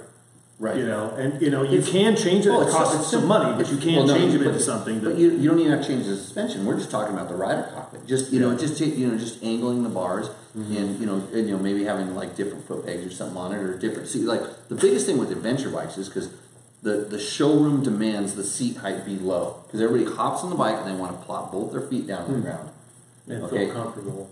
Feel comfortable. But when you start riding for a long distance, that means most normal people's legs are kind of folded up, and that's not really comfortable, and a lot of people aren't really standing up all that much. When you stand up, like for me, when I'm off-road, I don't care about the seat in an adventure bike, because I'm never, ever, ever sitting down. I'm always standing up. But when I'm going down the road, I want a tall seat. Yeah. And and it's funny, because my, my adventure bike that I ride all the time, I actually have a tall seat concept seats on my ten ninety that I switch between my ten ninety and my eleven ninety. And it's more important for me to have it when I'm road riding than it is for off-road, even though I like it more, but I don't like sitting in that pocket. But then when I'm, you know, people want me to do demos on it, I want the lowest seat I can possible, because I'm doing demos, I'm putting a foot down, I'm always yeah. wanting, you know, hop over logs or do stuff. So it's like kind of a conundrum. If you're going to do aggressive off-road riding on an adventure bike, you don't want to see, you want to be able to get your feet on the ground. I understand that, but it, so on the showroom, it's a it's an awkward thing to get this bike. Well, okay, now they're so worried about the seat height. Where do we put the damn handlebars? Yeah, because they're going to sit there and they're going to go like this, and usually, you know, if they're a little bit rolled back, and yeah, um, it's a tricky tricky thing to get to. I do I do think that Honda is hearing us, because with that twenty twenty Africa Twin, they redid the back. They uh, it has a dirt bike subframe on it, um, and I felt as maybe after a week of riding it, it did feel more. Is the Africa Twin subframe now removable? Yes. Yeah. Okay. That, I, and, I and and and, and hopefully this is my theory, and and let's see what you think. I think that by them making that whole back end more, you know, call it. you know, uh, not as heavy and more sli- uh, dirt bike-like, I think we're getting a, um, a smaller Africa Twin soon. Yeah. Because hey, I, yeah. Amen. It's a big bike. You've been John. John knows, yeah. Lately, yeah. I rode. That's I rode John. I didn't. I haven't ridden yeah, dirt bike. Yeah, and, and, and hopefully, hopefully who, who, it'll look something like this. Uh, Honda. Uh, no, who, who, what, what out media outlet? Oh, uh, A D V Pulse. John Beck, uh, video, photos, A D V Pulse. No, basically. yeah, just yeah, yeah. Bike shows up in my driveway, whatever, I'll just crash it. Yeah, yeah. And if John, John's a for hire journalist, just oh, like yeah. put a bike underneath him and he'll go ride. So, um, the, yeah, I was, I, you know, it's still, it's, it is not a, it's not a small bike. It's still, I, I, I want to draw a line at like a thousand cc's and up. And it's still a thousand cc's and up. It's not yeah. a smaller, lighter, more and nimble bike. The old, it, the old one to me felt like kind of like just off the top of my head felt smaller and lighter. I don't know because I haven't ridden them back to back. Standard or the Adventure Sports? Uh, either one. Just like the, the the older generation to the new generation. I spent more time on the Adventure Sports one that we had, and yeah. that one because of the tall seat and the suspension and all that. It, it felt. bulkier, I guess. The, the older one, one felt bulkier. The old one felt bulkier. Yeah. The new one feels more nimble to me, I think. And okay. Probably because of the frame and the lower. And, and here, here's the thing is I was riding the, the seven hundred previous to hopping on that bike up oh, there. Yeah, so yeah. so it's like, it's and that's that's like, where's your, you know, where's your baseline? And it yeah. changed, you know, for me, it changes all the time based on what I'm riding and, okay. and, and what I'm doing. So, um, yeah, I don't know. Has anybody been asking the adventure bike questions now? Or Oh, here we go. Got a couple. Steve Conklin. Almost all A D V bikes sport tubeless tires. Could you touch on the benefit of these tires? I'm tempted to convert my tubed tires on the two seventeen Africa Twin. Any thoughts? Tube, you want to go from tubed to tubeless. Well, and do what with it? um, he, he rides, he's, he's, he does fifty fifty mm-hmm. um, on and off road. I. Man, I, it, it's like, so, so we were tu- we were all tubes, right? We were tubes, We were yeah. all tubes. I know this is, the Yamaha's all tubes. Yeah, we brought tubes. It's, it's simpler, but I had tubes to repair it. Because yeah. a lot of times when you have a problem with a tubeless tire, you end up having to throw a tube in it. You have to take the, the valve stem out and all this stuff. Um, I, I it's a, it's a, yeah. It's a toss-up. It's a toss-up, right? Everybody here, yeah. Let's go around the horn. Tubes or not? Yeah. Tubes. Tubes? You know, tubeless. Tubeless. Tubeless. Tubeless. Tubeless. Tubeless is easy to fix with a plug. Yeah, yeah. fifty fifty. Tubeless in the back. Tubeless in the back, and then tube in the front. What? Because then you can then you can carry just one front tube and it'll work in both wheels. Yeah. Mm-hmm. Yeah. That's thinking. Good job. Yeah. yeah. So it's a smart one in the room. Yeah. I don't know. I, we converted our race bike to tubes. Well, we actually run mooses in the front, but stuffed them. That was we had to change them every day.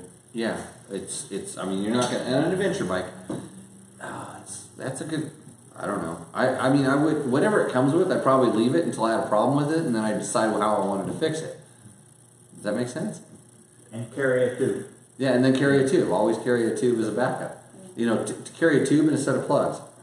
So, um, where are we at here? Uh... Okay, uh, Mike Stein says, Chris, can you talk about the custom navigation tower mounts for the seven ninety you have built and tested through your A D V racing program? I saw on the Rottweiler Facebook page you might go with a welded mount versus a bolt-on version. Uh, will it be for available for sale in either version? Will a kit be available for right. sale in either version? So, I saw the weld-on one. Yeah, so what, what we did is that the, the racing frame, um, it, for these... towers to bolt on here, they basically make a billet adapter that adapts the stock mounts to where they want the rally pieces mounted, and then there's a U-bracket that goes around the head stock that kind of holds it all together. So the, the stock K T M mounts are really weak, they'll just snap right off. So they put some uh, U-bolt brackets on there, but it's kind of like a stacked on thing. There's a lot of complication to it. You have like a whole bunch of bolts, and for uh, the average guy to buy one of these things, that's exactly what you're going to get, and it's fine. Um, our rider tends to ride really hard. Um, uh, this little trophy right here is... Where do you, where do you get those made? This, you get them made from Victor, careful, Mexico? That thing will break. Okay, don't hold them like that? Yeah, okay. it, it's, I think we've already glued it back together. They shipped it to us and came out in pieces. But uh, um, this was the Sonora Rally. We were nine seconds off the podium to Ricky Brayback and Skylar Howes on the seven ninety. Okay. So they were a couple hours in front of us, but off the guys? podium, I don't know. I get to go I think, riding with one. I think one of them just won the Dakar for the first time in America. But uh, anyway, we were nine seconds off the podium to those guys. So... the, the guy that we have is Wes Van Nieuwenhuis, and he's a hell of a rider. He just comes from a family, like somewhere in their family tree is a gorilla swinging around. I'm pretty sure they're just big people. And he could throw a bike around like you wouldn't believe. And so when you have that stack up of parts, we ran into a couple problems here and there. We broke a couple of pieces. The, the kit is awesome, and for just about everybody, it's fine. That's you, what you're you, going to put you, together. You think about you're putting all that weight out on a pen, you know, out yeah. in front of the pendulum and all that thing. Those little brackets are designed to hold a little tiny like mini iPad thing yeah. and some stuff. I mean, even guys that start mounting G P Ses and stuff up there could have problems if they're riding off-road aggressively. Yeah, well, we make like a head brace mount that comes up. It's like a turnbuckle thing that actually holds them yeah. um, to where they can't break off. Um, that's the, the head brace thing that we do. So we had those on there and some other things. But the, the, the complication of the parts is kind of unnecessary if you have a dedicated race bike. So because that race bike is dedicated, we actually hacked everything off the front end, buffed it all off, and we, we computer uh, C A D designed a new mount that is actually welded to the headstock. Like what a normal rally bike would have. Uh, yeah, yeah. So any like, you go to Dakar and any like actual purpose-built rally bike has a welded on. Is going to have a welded yeah. on thing, and, and they're not going to have, you know, a, a, a billet adapter piece between the rally tower and the stock headstock. You know, that's what you sell to people, and for just about everybody it's just fine. It's for the guy who's putting it together in his house and, and is, just wants that kind of tower. I don't think there's a whole lot of people really racing these things. They just don't like the look of that stock headlight, so they want to do yeah. you know, a rally version. So, but we're doing an actual TIG welded version. We're also doing a, um, a handmade subframe. We're doing twenty-five subframes for that bike. Um, it'll actually drop about six pounds um, off, off, the, uh, off the bike. So weight loss is a big thing for us, but anyway, we have it back there, and it's we're just trying to do really trick stuff. There's a trickle down from racing um, that's going to come from us racing it in we're racing uh, Sonora. We're doing Besa Desert, Vegas Torino, and then we're doing the Baja Rally. Um, and so all the stuff that trickles down, we're going to try to pass on to our customers. And the cool thing about these bikes is it's kind of like it's like the old nine fifties and nine nineties. You have this crowd that's like hardcore. Yeah. You know, where they're like, you kind of didn't really see that too much with the eleven ninety. ten ninety, twelve ninety, it was just like, okay, buy them. But when this came out, you're seeing guys doing some really, you know, off-the-wall stuff, you know. Yeah. Right? Is somebody breaking into your shop right now? It's the it's the compressor. Oh, screw the compressor. The dyno. The compressor. There actually was a break-in yesterday. Two guys, two crackheads in the middle of the day. Really? Smack dab in the middle of the day, I had a crowbar. I'm trying to get the door open. And your yeah. door? No, the next, next door. door. Yeah. They, wow. they grow weed next door? I don't, I, maybe. I'm not entirely sure. They don't watch the show, so I can answer that truthfully. So, I um, think they do. Everybody's happy. Uh, does the seven ninety have a one hundred eighty degree crank in it? Somebody asked that. Yeah, that's what it is. It is, yeah. yeah. That's what I think it is. Um, somehow I lost my, uh, my comments were going in order. They kind of rearrange them every once in a while. Uh, so Steve says, thank you guys. My takeaway is that if it ain't broke, don't fix it. By the way, Colorado riding is amazing because he just moved up there. Uh, the weather is psychotic. Preparation is paramount. Lots of saddle time. And thanks to Jimmy for the training I got at your school. I have a I have a school. It sponsors this show every once in a while. Mm-hmm. But now we're getting better on the... On uh, what, the Steve, on what did you mean by the weather is psychotic? Meaning it's all over the place? Or oh, because like yeah, some days thunder showers. I mean, oh. it's like you can almost like set your watch by the thunder showers in Colorado and yeah. the high mountains sometimes. Yeah, you just don't know, and it can be bad. I, you know, I got rained on riding down here the other night, like really Sunday night. Yeah, I got yeah. rained on coming in like in June thirtieth or whatever, whatever it is, June twenty-eighth. Yeah, twenty-eighth. I got rained on in vented gear riding down. Yeah, imagine that. I went the way I told you to go. Oh, you did? We yeah. did. We did, yeah. Yeah, that, that awesome. Road, awesome road. So, yeah. Had, do you remember we did that in two thousand twelve for that dirt bike test uh, for uh, Dirt Rider? For Dirt Rider, yeah. For, with the A D B bikes. Steve Green, you, and it was the fourth guy. I can't remember. I can't remember. Yeah. It's all the same. Anyway, it all like, came back to me. We filmed yeah, so, okay, so you remember those roads. Good roads. Um, Mark Daniels wants to know why they put cast wheels on the three ninety. Cost. Cost. Yeah, cost, and that's, cost. What, that's what they, you know. That they, they had them, although although I have been told that the wheels that we get here in the United States are actually a little bit thicker and a little more robust than the the ones that are on the, the world bike. There's a couple little changes to the bike we have here to make it uh, a little bit. Um, did they did, did they do that because of the way Americans ride, or, or because of some D O T standard? That's a good question. Never asked that. Probably because they knew I was going to ride it. You know, they knew I was bending, right? Actually, I have a question. The okay. Earlier, if it ain't broke, don't fix it comment, was that related to the rally power, or what was that? That was related to the tires. The tires. To the tires. Got it. Uh, could have been. I, I don't know if I subscribe to that theory. The, I don't either. Well, I was thinking the rally tower because well, my ten ninety, you know, how it broke off. So. Yeah, the, so so that's a known thing. On the K T Ms, yeah. the ten nineties, eleven nineties, you had to keep those bolts that are holding that, like, kind of the tower and the plastic piece that it's hooked up to and stuff. You had to keep those tight. Well, mine, actually, the actual, the gussets that the bolts go into broke Fine, off the broke. Into, so you had to re-weld the bracket. You were hitting bumps too hard. You probably bent your rims, too. Yeah. No, my rims are okay, actually. Oh, really? Yeah, okay. Still... Yeah. Yeah. Anyway, the bolts sheared off, but Quinn explained they have a fix for it. But your rally tower, that's more like if it ain't broke, don't fix it. I think it's kind of like kind of need it.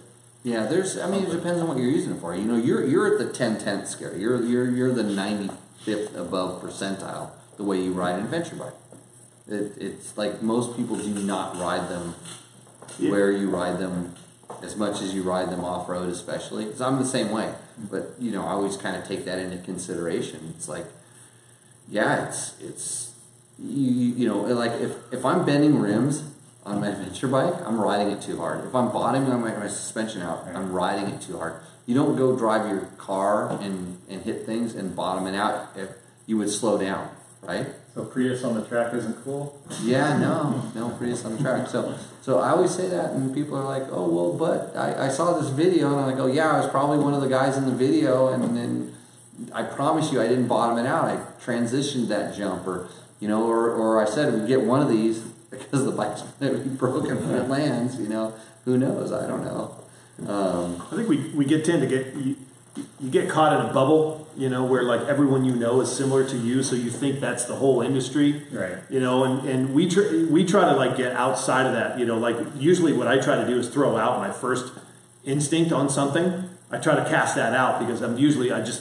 My my default mode is what I think, and what I think is is vastly different from a majority of the the, the people that are buying stuff from us. You know, it's like I, I want to do this and I want to do that, and you know, it's like a majority of the people are doing something totally different. So we try to pay attention to that. And then you end up with your nine ninety. Yeah. so so uh, a couple things like Chris, this is a really nice piece of. Uh, thing here. It looks like an intake manifold out of a, a K T M seven ninety made out of carbon fiber. Can I buy this tomorrow? Uh, you can buy it about a month or two. In about a month. So yeah. you're, you're displaying stuff that's not available. Yeah. And not yeah, available. Trying to whet the appetite. That's, that's the other, this is that's the, the rest of the airbox. Yeah. That's the splash guard there. There's a few pieces, a few things that we're trying to get together. A lot of people have been really excited to, to get these, to get something on the market. This is the prototype filter. It's not the final one, but it's pretty close. Those are for the seven ninety? It has, a, yeah. it has an R on it. It does. Yeah, it does. It means rear. Yeah. That's that. Yeah, that means. Is that what this means this goes rough. Rough. Yeah. Okay. Got it. Rough. But uh, yeah, I mean, look, advantages are basically you can you can pack spares filters, which you can't do that with paper. Um, if you submerge the bike, you know it's a lot easier to clean out a, a foam filter and take it off by hand. Two things you shouldn't do on an adventure bike. Actually, on your adventure bike, your filters should never ever get dirty. My buddy. Unless you're uh, racing in Baja, winning. Um, or, or mainland Mexico winning yeah. trophies, then your filter might get dirty. My buddy Fire Freddy just bought a seven ninety Rally, mm-hmm. and does the Rally come with like something? No, it's the same. So this, okay. it's the same. So there's there's a couple pounds of weight loss with this. You can basically carry spare filters, which you can't with paper. But um, you're getting more horsepower out of that. Yeah. Okay. This is basically a velocity stack into two. Oh, here we go. Stacks. You can get ninety horsepower. Really? Yeah, I'm looking for a hundred. You can, yeah, you can spin the tire right off that. Yeah, call it, call it eleven ninety. Pop really good. Pop really good wheelies. wheelies. I like, I'm a parking lot rider, so I like to do lots of tricks up and down the street. Yeah, as long as it gets that front end up. Okay, okay so do you have retail? Do you have retail to kind of put out there, or not yet? Uh, yeah, we're getting close. I think the carbon okay. version is going to be around six fifty. Okay. Uh, we did a thing where if you bought our power plate, which is like a pre-filter system. one hundred percent of your purchase price of that can be credited towards this. Oh, okay. So it's kind of an upgrade program that we're doing for our customers to show faith in us cool. and buy our stuff. We're also going to do a plastic version that's going to be about half that.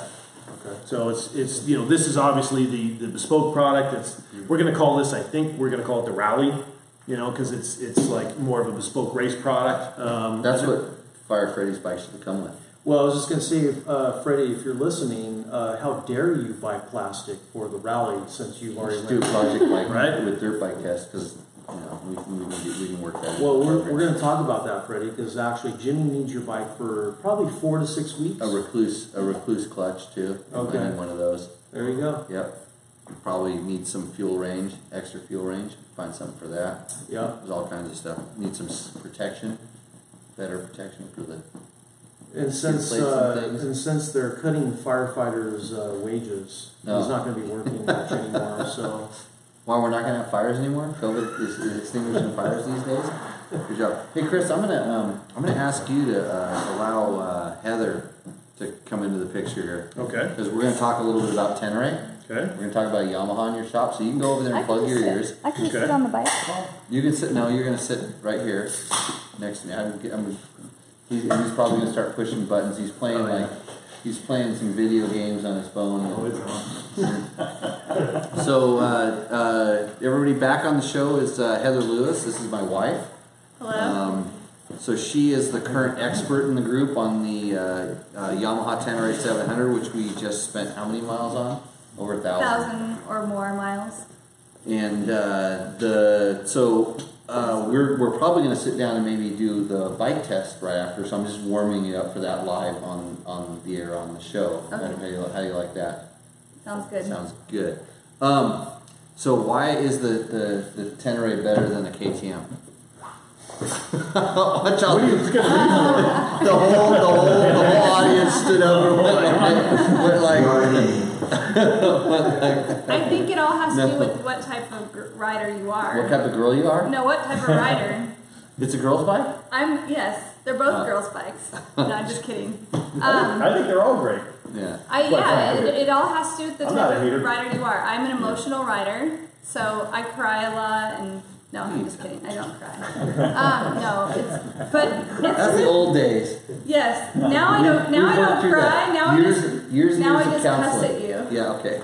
I no longer years, cry. Yeah. I that's just that's cuss. Why now we see we, we quit wearing we quit wearing like the helmet communicators and stuff now. But now we we started wearing them on this trip, and that's all I heard. Jimmy. I did not. No. I the only the warning I gave you was I only have one hour left in me because we had been riding for like. Six hours already after we didn't start until later and we'd done about four hundred miles and we almost ran out of gas. Yeah. We almost went another. Well, no, we would have. Re- we absolutely would have run out of gas. Would have run out of gas because we came to this. We were we were, we were riding along the um, transcontinental transcontinental railroad. railroad around the backside of the Great Salt Lake, and so we gone out in the, on the Salt Lake and shot some videos and mm-hmm. stuff, and we were you know shooting photos and we were stopping and reading what like every other sign because we we knew we had to kind of get going because.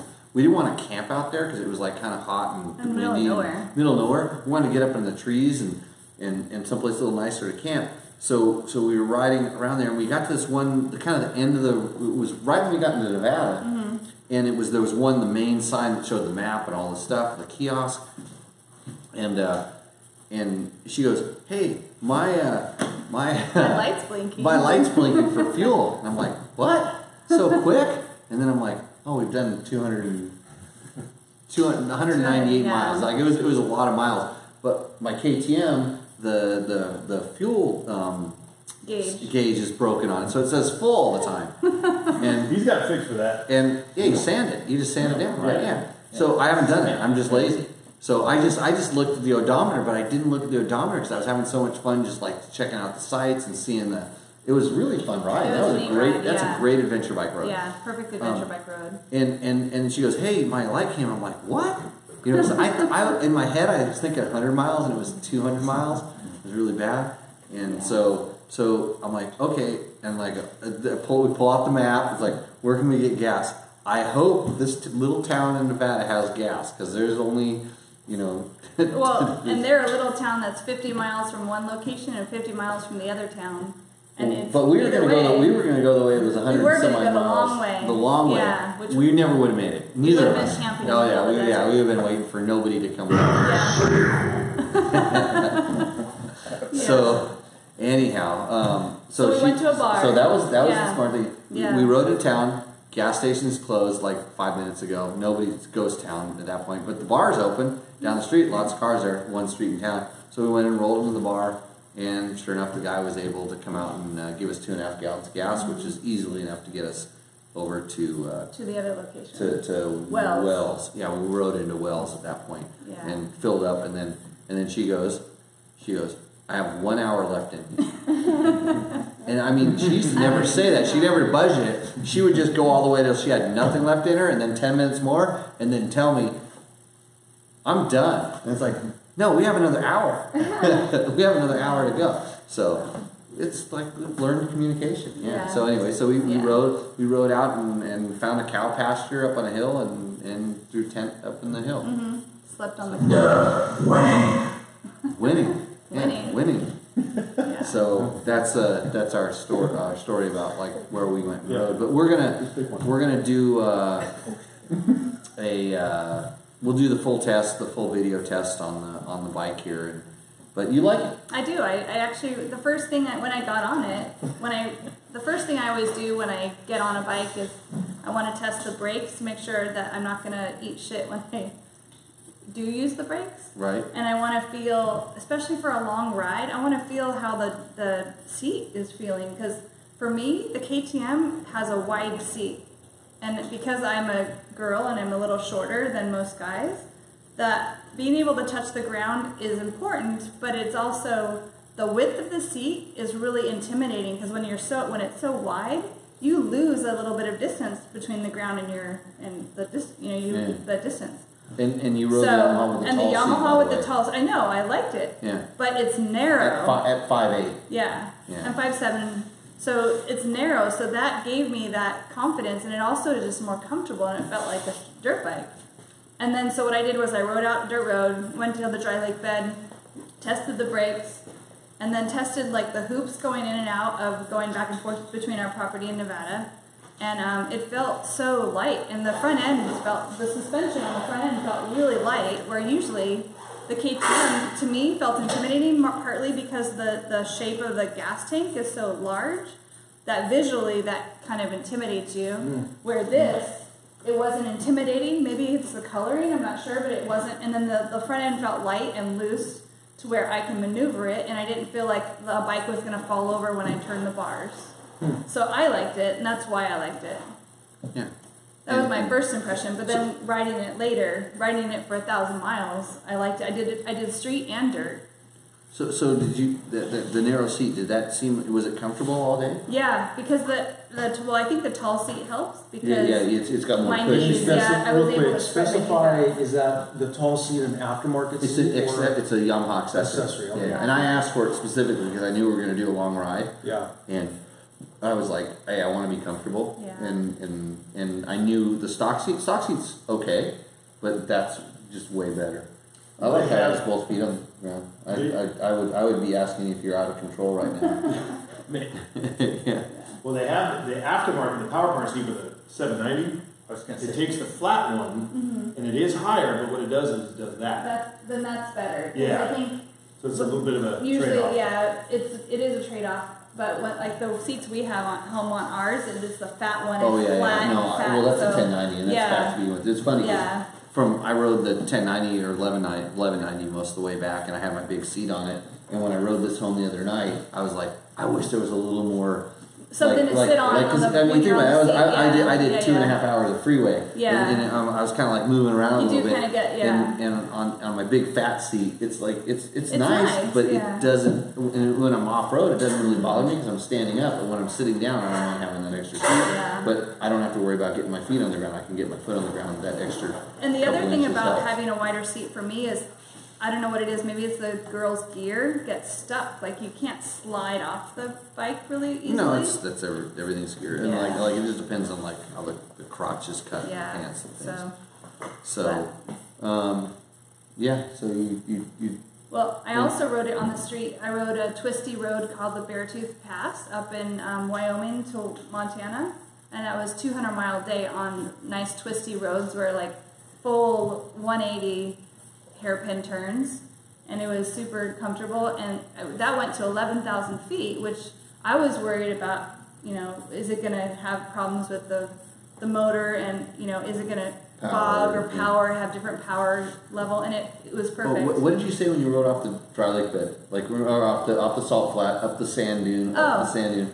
What did you, you say to me? I was like, I think I like the traction control, but there's no traction control. This is funny. There's no traction control in this bike. And but this it is, felt like it. This is the thing we'll talk about in the motor. The motor, it, it it's, it literally... It feels like it has traction control, but it doesn't. It's just the way that it works. Like if you're below four thousand R P M, you can turn the throttle a ton, mm-hmm. and it, it just doesn't it doesn't spin. It's like you selected the perfect traction mode on you know a bike that has more traction controls, um, where it's where it's really good. But yeah, um, yeah, overall pretty happy in a suspension. Now let me uh, sorry okay. to interrupt, but yeah. no, now so the when, did you get any like rocks or stuff where you had to dab a foot? What, did it feel heavy? Did you almost drop it at any point? No, How did that all... I didn't have any problems with that. I mean, the, the closest to that was the sand sections that we rode. We also rode on um, dirt roads. I rode a, a couple of roads that had um, bad silt yeah, and the yeah, silt yeah. things, and it felt fine. I didn't have any problems with that. We did ride rocky because there was a section that we had some rocks, and I didn't I didn't have that feeling of like up to out of up to where we, up to where we can't. Yeah, like in those ruts yeah. and those rocks and stuff like that. It but, was rocky, and but I just it's. For me, I ride an adventure bike slower, so, so I'm that, not that anxiety stuff. Of like, say, if you were on a, like a, a, a, a twelve fifty, no. you're like, oh, I may fall here. I better pay attention. No. That was less yeah. on this. I think because you feel like the bike, you feel like you're on a dirt bike. Yeah, it's that feeling, and so it's like almost gives you that confidence that it's like a maybe it's mm. a, a faux confidence, but you actually it gives you that better feeling. So, and but I did ride the Honda Africa Twin for a bit, and it has a similar feel too. It felt thinner. You rode your bike? The new one. I you rode, rode his bike around. Yeah, yeah, he was riding the Ténéré, so I stole a little jot, jolt oh, on him. Oh, yeah, you stole yeah. his bike too? Yeah, I did too. So, I yeah. so, so it's the same thing. It's the same thing. The thing I think it's just a narrow bike that makes narrow. it feels yeah. better, and then the non-intimidating, um, the non-intimidating cockpit makes yeah. it feel better. So, but I like the smooth. So. I rode on the street bike ride. I rode the t the seven ninety and the um, and the Ténéré, mm-hmm. the seven hundred, and the feeling of the throttle, can, like the power, how the power is applied. It's that nice, smooth, mellow power in the seven hundred, mm-hmm. where the seven ninety is that is like that get up and go. Just kind of it hits right hard, and it and some people like that, so that's why I say it depends on what kind of bike you like or what kind and of that's, that's, rider that's, that's, you a, are. That's a really important thing what she just said right there, and yeah. I always like to bring this down. It's not good or bad. One's not better than the it's other. It's the type of rider. It's a different. It's a different character. Like, yeah. It's like chocolate and vanilla. There's two different flavors. Because ice cream. That hit. People don't realize this, but after eight hours in the mountains, it can be tired. It tires yeah. you out. Yeah. yeah. yeah. And the K T Ms are typically more. Ex Exciting, exciting, exciting, yeah, yeah. exactly. They, they yeah. rev up. Yeah. I, I, I, there's, there's no doubt about that. Like, yeah. and the more you tend to like want to feel like you want to be in a race bike, which I never want to be. And I, and I'm, I'm the guy that raced quote adventure bike. I raced, raced twin cylinder rally bikes. They weren't like these things. They weren't anything like this. But the, the, the more you want to ride a race bike, the more you want to lean towards a K T M. The more you want something that's that's that's a little less like that, then there's there's there's a lot of other options. Then K T M kind of sets themselves that way. That's why it says ready to race in their thing. That's the that's the D N A that they have. That's the way that they build things. Um, but it's funny because Yamaha sort of positioned and showcased this bike as look at it, it's our it's our you know it's our racing adventure bike. You know they had a lot of videos early on of the concept, like the T seven concept, and they showed it that way, and they didn't. I don't think they disappointed at all. And this is probably the best way to break it down. It's like it has all those characters. It has all the ability to do that kind of stuff, but it's not so sharp-edged. Yeah, it, it, it has it's, a smooth edge. The, I, the, I think the motor is, is brilliant without any technology to it. The, the suspension is exactly where it needs to be. It's just stiff enough to be um, you know, comfortable without going overboard and being you know on, on bricks.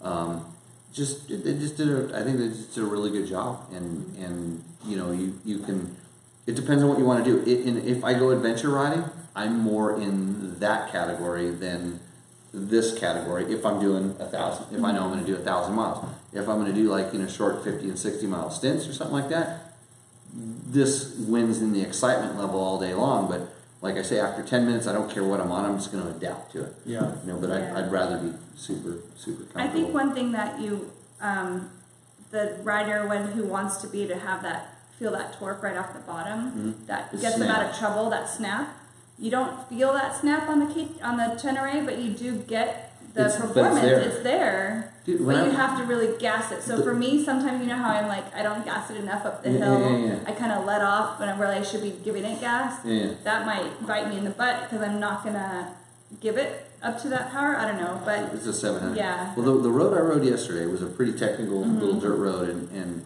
and I was thinking the whole time I'm riding down here, it's like because I've ridden the K T M on it, and I'm just, the whole time I'm going, well, which did I actually prefer? Which one performed better? And they net net. They both did the exact same thing. Mm-hmm. It was just I just changed my you know the what I, was, I adapted yeah. a little bit a little bit to it, and so that's where that's where it's at. So now you get to now I get to move. I'm good, thank you. We're gonna call John and we're gonna talk to Honda because you two guys can talk. So that's the other adventure bike we're talking about here. Uh, can you are you are. Uh, So everybody, everybody remembers John Beck. Uh, nope. He's this is John Beck. Uh, John's helped us at Dirt Bike Test, uh, shooting photos or beautiful photos, awesome videos every once in a while. Uh, and he's the guy you can send all the hate mail to for uh, telling you that D C T is the best thing ever. But I agree with him. No, actually, it, it, it's a it's an excellent option. So the same reason we talk about what the, the certain characters we like about yeah. this thing. We don't have the D C T Honda yet. None of us have ridden it, the new one. And I've never even ridden that technology, so yeah, I, I, really? I really don't even know what it does. It, it It's like an automatic transmission uh, for your motorcycle. It does all the shifting for you. It's like a, it's like you, it's like you get a recluse clutch. Yeah. And it shifts for you. So like like a regular recluse clutch, so it doesn't do the shifting. You just gas and you just, just gas and go. It's like a car. Gas yeah, and also go. Paddle shifter, so you can override the system when you yeah. want. Actually, just came back from Baja, and we had both the twenty twenty D C T and oh, so you've ridden it? I have um, briefly, it, but yeah. Okay. Is it better than the old one? Yes, but I wouldn't say because of the D C T system itself, because the chassis itself is different than the one we rode right. was the Adventure Sport, so it had the taller suspension. Right. And for my taste, honestly, the taller suspension felt a little bit wallowy and soft kind of because it was so tall, and the seat was the whole bike just felt um, more bulky, like I said earlier. Yeah. The new one, because they've lowered the suspension and I guess they share it, it's more of a, an adventure bike, I guess. So it felt um, it felt more like a touring bike. But I'm, I'm just just back to D C T. We'll get into the, the bike in general, but I, I, I thought when we rode the early one, okay. the, the, the the original Africa Twin, my thing was, this is good, but I know it can be better. I know it can shift better. Because remember, there's all these different modes. Yeah. And, and and that's you didn't have time to play with it in the new no. one. I remember how we found a mode that was like, that's pretty good, but it can be that much better. Yeah, it, the S it, it, it, it, yeah, it was all these different. And, and that's the other thing. I think you need a, a, a, a degree in buttonology to, to operate the Honda. It's not just on or off. There's a lot of different buttons to push. Um, I think it's what I wrote in the new review. It depends on how good of a programmer you are, how much you're going to get out of the bike. Where, where do you, where do you find that? It's not up yet. I just oh, okay. I, actually I was writing it uh, okay. uh, on the way home and then, you, and, I came here. and then it popped and then it popped up on your on your feed that you had to come down here. Yeah, all this barrage of text messages like, "Where are you?" It's like, "I'm smoking cigars, writing a story. What are you guys doing?" We're Rottweiler. Yeah. Uh, so so where will we find that? Uh, eventually it'll be on A D V Pulse. A D V Pulse. Okay, so if you want to see John's impression of A D V Pulse, which is second only to like what I'm going to say about it when I finally get to ride it, right? I'm an ass. Yeah. Push the button, the one that says I'm an ass. What an ass. It's got to be in there. There's Come on. For that. You didn't hit it already? You are one pathetic loser. That's close.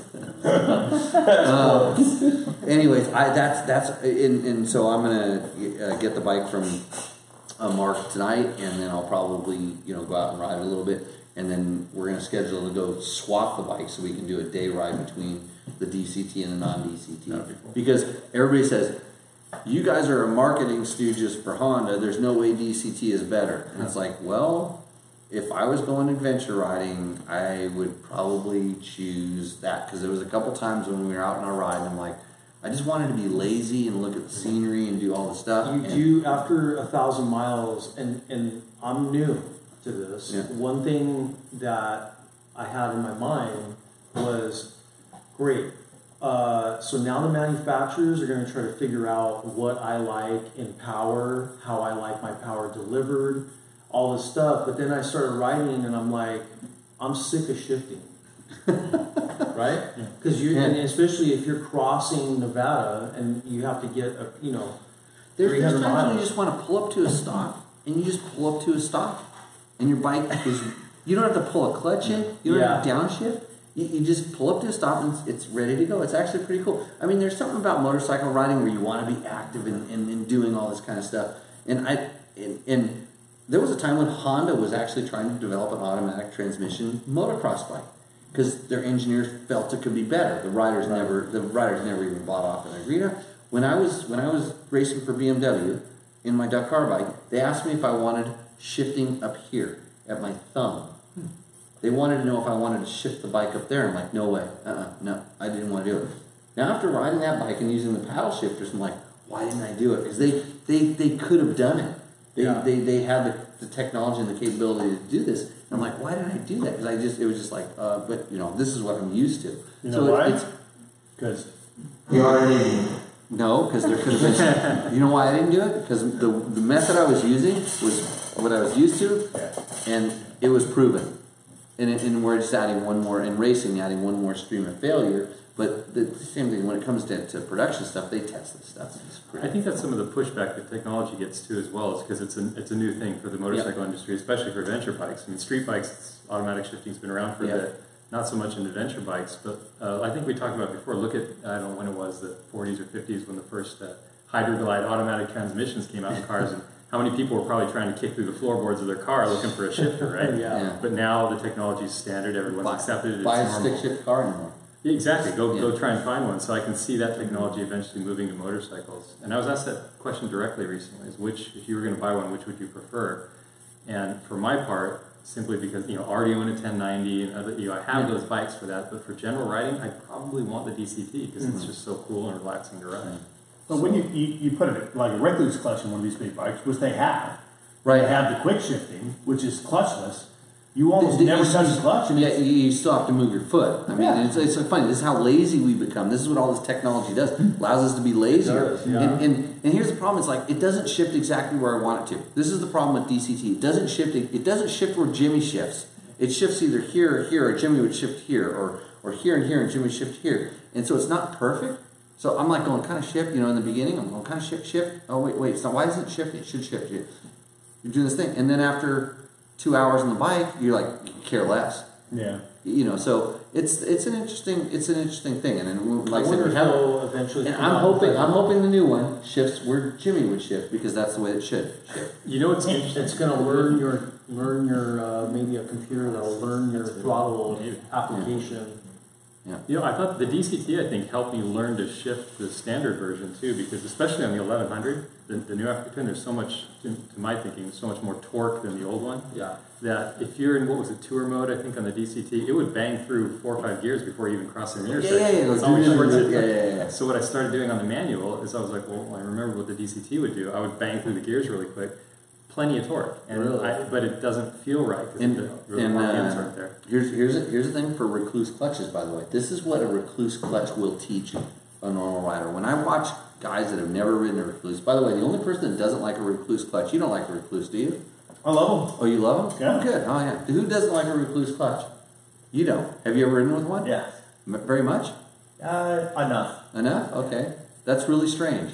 I like how just. Next next show, I'm going to have you over sitting over here. We're going to discuss about it. But but the, the you don't you don't you don't I, have any experience. I, with I raced with one a couple times and I didn't like it. But in fact, that's the old days. Yeah, it was the old days. Yeah. Yeah, different. The new stuff is incredible. So, is it? Yeah. So and that may be the case too. Oh, were you old days too? You yeah. gave up on them when they were yeah. like they, they they well what they wouldn't four years ago. They four or five years ago.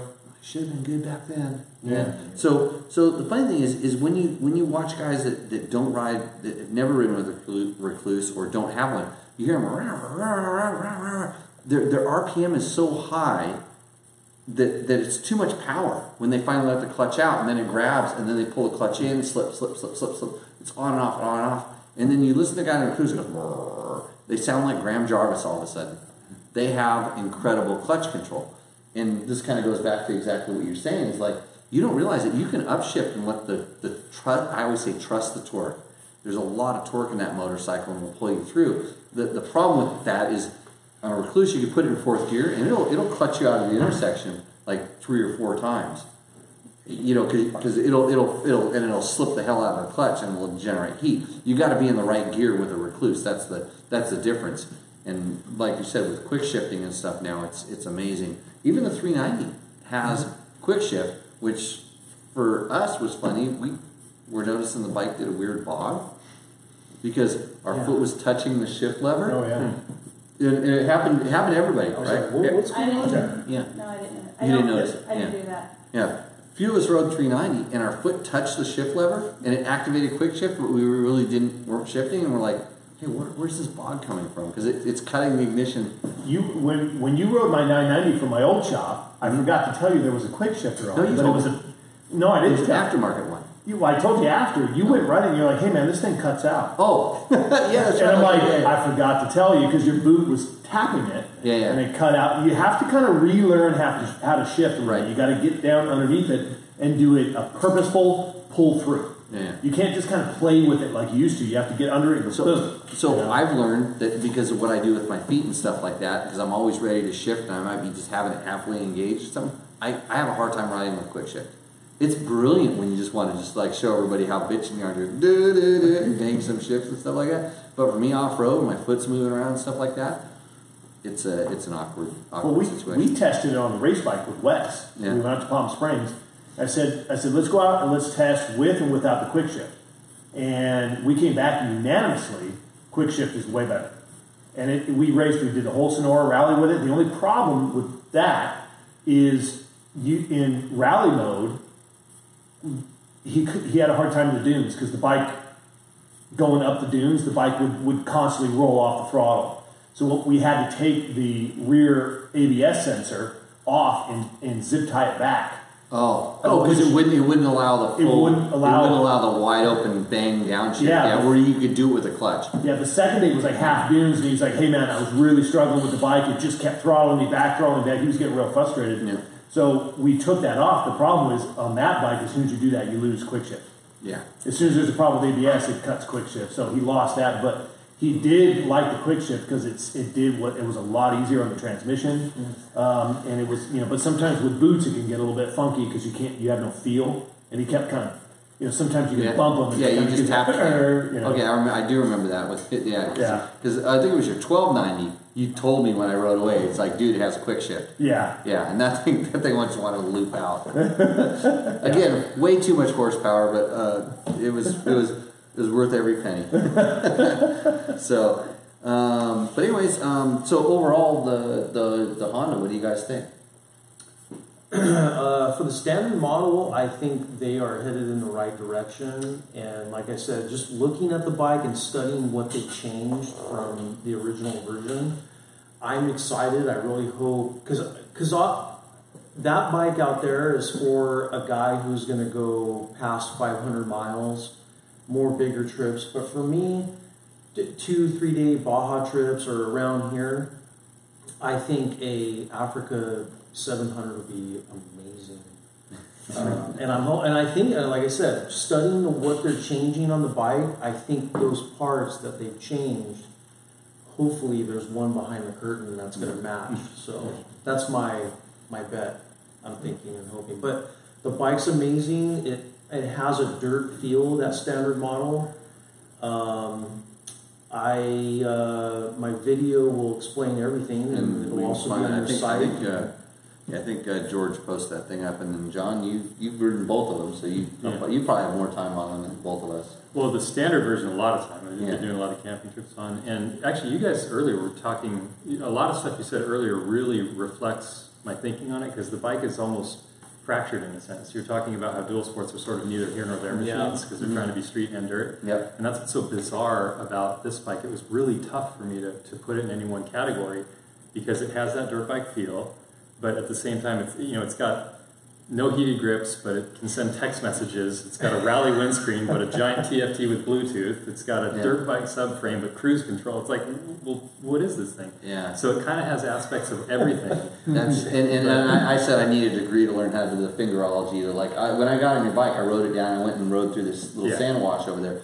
I literally almost got stuck because yeah. the traction controls kicked in, and I'm like, how do I turn it off? And And and I rolled into the thing and I'm like pushing buttons and I'm like... Well, dude, I, I offered I, it. If you had had twenty minutes, I could have explained it well, to you. Well, I came back and I said, John, I might have messed up your thing because I pushed like twenty buttons and nothing happened. But my, something might have happened, but, you know, so, hey, this is Once all... Once you get into the system. This is all stuff we'll get into when did we start doing full tests. Did you have a problem tests. with that navigating their software or... At first, because it's it's one hundred percent non-intuitive, so yes. It, okay. I... The editor fortunately removed it, but I actually wrote, here's an experience with the Africa Twin computer, and there's this long thing, and he, he took that out, fortunately. But, because um, the the interface, there's some very seriously non-intuitive aspects to it, but that sounds critical, but at the same time, I don't think it is, because if you want once that you, once many you, features... But once you, you learn, it's like, it's like yeah, anything, so. You know, here's a problem that I always tell people. It's like, you've got to realize that we ride a lot of different bikes, right. and, and and we never get used to one. Right. You know, you might have your own. I mean, I have my own personal bikes, and, and it's funny. Over the last year and a half, I've got a chance to ride some of my personal bikes and really get them dialed in. I start liking them, and then I go ride something else that's a test bike. And I'm like, oh, you know, it's not mine. The the buttons aren't, the grips aren't, the handlebars aren't exactly where I want them. But when it's your bike and you learn this, your thumb, your button pushing, your your routine. Becomes, well, becomes between the ride modes and the display modes, you've got eighteen different screen options to play with, and yeah. within each one of those, there's a myriad of options buried in each one. So it's, it's this morass of, and you can configure the bike into anything. And it's awesome. You can configure it, and then it's almost like your phones and stuff these days, the way right. you set up your apps and all that stuff. You configure it to your setting. You probably don't change it much after that. Maybe you f figure out your way to rifle through your exactly. three favorite, and then you're there's a you're favorite all, spot. For that. You're, you're all you're all yeah. And, and that's what he was telling me. He goes, oh, dude, I can tell you. You know, so he can tell me in eight minutes. He said. Okay. He said, he said in eight minutes he could teach I'm me. So. Down. I, in the end of the thing, I, I wrote that I distilled it down to three modes that I preferred. There was one for basic, sort of general riding, one for off-road, and one for twisty pavement. Perfect. And in the end, after going through all this stuff and playing with the that, settings, I found like these are the three things that the bike is distinctly different, and I kind of always chose between those three. That's you, you said about a way to set up a bike. That'd be the thing. I'd, I'd have I'd have a, a twisty pavement, a cruising, and an off-road. That's exactly yeah. That's what it came yeah, down you know, to. So so it's it's like hyper sport mode, you know. Whatever, yeah. But yeah. So where to put it? It's it depends on you. You can kind of configure it to what you want it to be. It's not a touring bike like a G S. It's not a off-road aggressive thing like a ten ninety. I'm going in a leader bike in a right. class, but it kind of has aspects of both of those, and it depends on how you tune the computer. So it's it's a tough one to play. I will give a nugget to uh, Jimmy is um, we took the seven ninety and the Honda back to back on a bombed out fire road, and uh, all three of us liked the Honda suspension over the seven ninety. Oh wow! I'm now I'm super excited. And I was shocked. I was like, yeah. "Are you serious?" Because Freddie spent the money. Yeah, yeah. yeah. he he bought the rally. Well, that, so just, like, that, should, that, should, have that, that should both piss me off in one aspect yeah. and then excite me in the other. But, but it was that's, that's, that's where we start talking about. Yes, more more comfort, comfort, yeah. comfort. Exactly. Yeah. I don't want to say softer because it's funny because softer is term. Software's terminology is yeah, bad. True. Yeah, true. It's not. It's not good or bad. It's just, it is. It is softer. It's more plush. It's more. But plush can be bad. You know? The old bike did feel wallowy to me. It was way, way soft. It was genuinely soft. I thought, at least on the adventure sports version. Whereas the new one, I guess they've redone the spring rate, the damping, and changed the amount of yeah. oil and all kinds of stuff. Where it, it uses the travel better now. Hmm. What about aesthetic? Like nobody ever talks about aesthetics. They talk about suspension, they talk about these other things. We got all these different bikes. I mean, aesthetics is that, it, that, that's an important thing for people because you know I don't. You're know. ugly, and you're ugly, and your mother ugly, and your sister ugly. You just plain old ugly. Well, I don't look at my bike when I'm riding it, which is probably different than most people. Well, like I mean, like sometimes I see people adjusting their mirrors so they can look at themselves and look at their bike, but I don't do that, so I don't care. You have to look at me, so that aesthetics is important to you and not me. Well, I mean, it's... It, or you see dust. I just never hear anyone talk about aesthetics. And there's like that showroom thing, and we're talking about you, and yeah, yeah. you can get back into that bubble of like, this is what you care about, but aesthetics yeah. are an important thing to some people. I, I look at that. I, I actually, to go back to the, the K T M of what Heather said, the, the way the mount is with the dash on the K T M. It bugs me.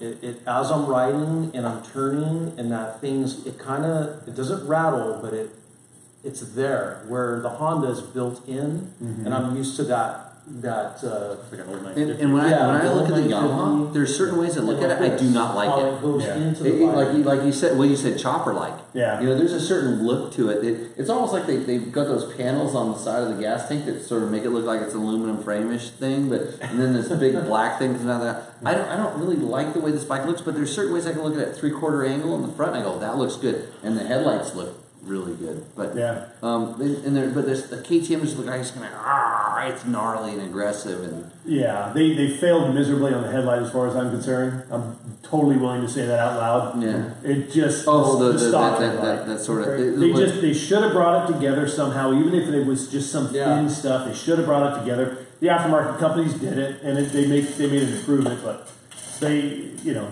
it's a lot of people like you look at the Facebook groups. And there's a lot of guys that are just posting these, these glamour pictures of their bikes. Yeah. And as much as you want to make fun of that, that's a customer too. No, no, no. no I'm saying that for that reason. Make fun, make fun of me for not looking at my motorcycle or bringing a dirty motorcycle into your shop. By the way.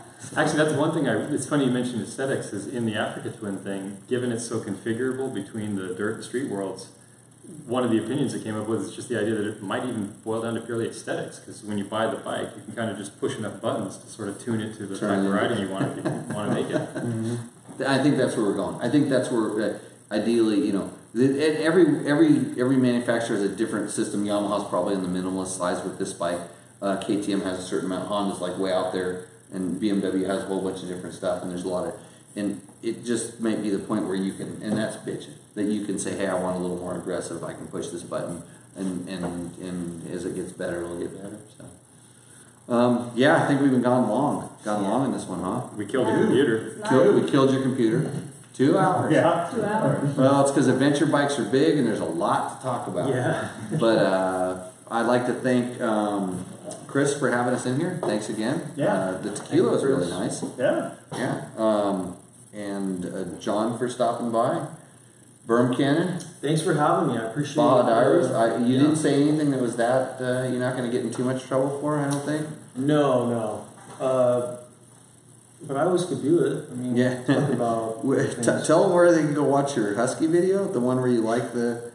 Just go to look up Berm Cannon, uh, Berm Cannon Adventure on YouTube, and um, I have some new videos dropping this week. Uh, we just got done... The Africa Twin video. Yeah, and we just got done exploring uh, Maricopa over to Santa Barbara, the Los Padres oh, mountain nice. range. Yeah, that's really um, cool. Nice. And actually, a story I wanted to share with you, because this is... We all have things that happen to us on the trail, but we were going across the uh, Taft area, and it's the plains up there. Carrizo? Carrizo Plains. Thank you.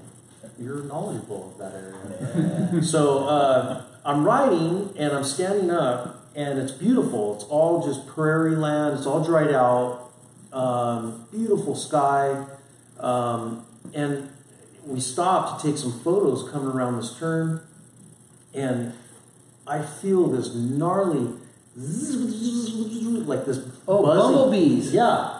And I'm like, what? And, and I saw, some, I saw like, something today where you had a picture of a big bumblebee stinger. Yeah. So I take my ja- uh, my Alpine Stars jacket off.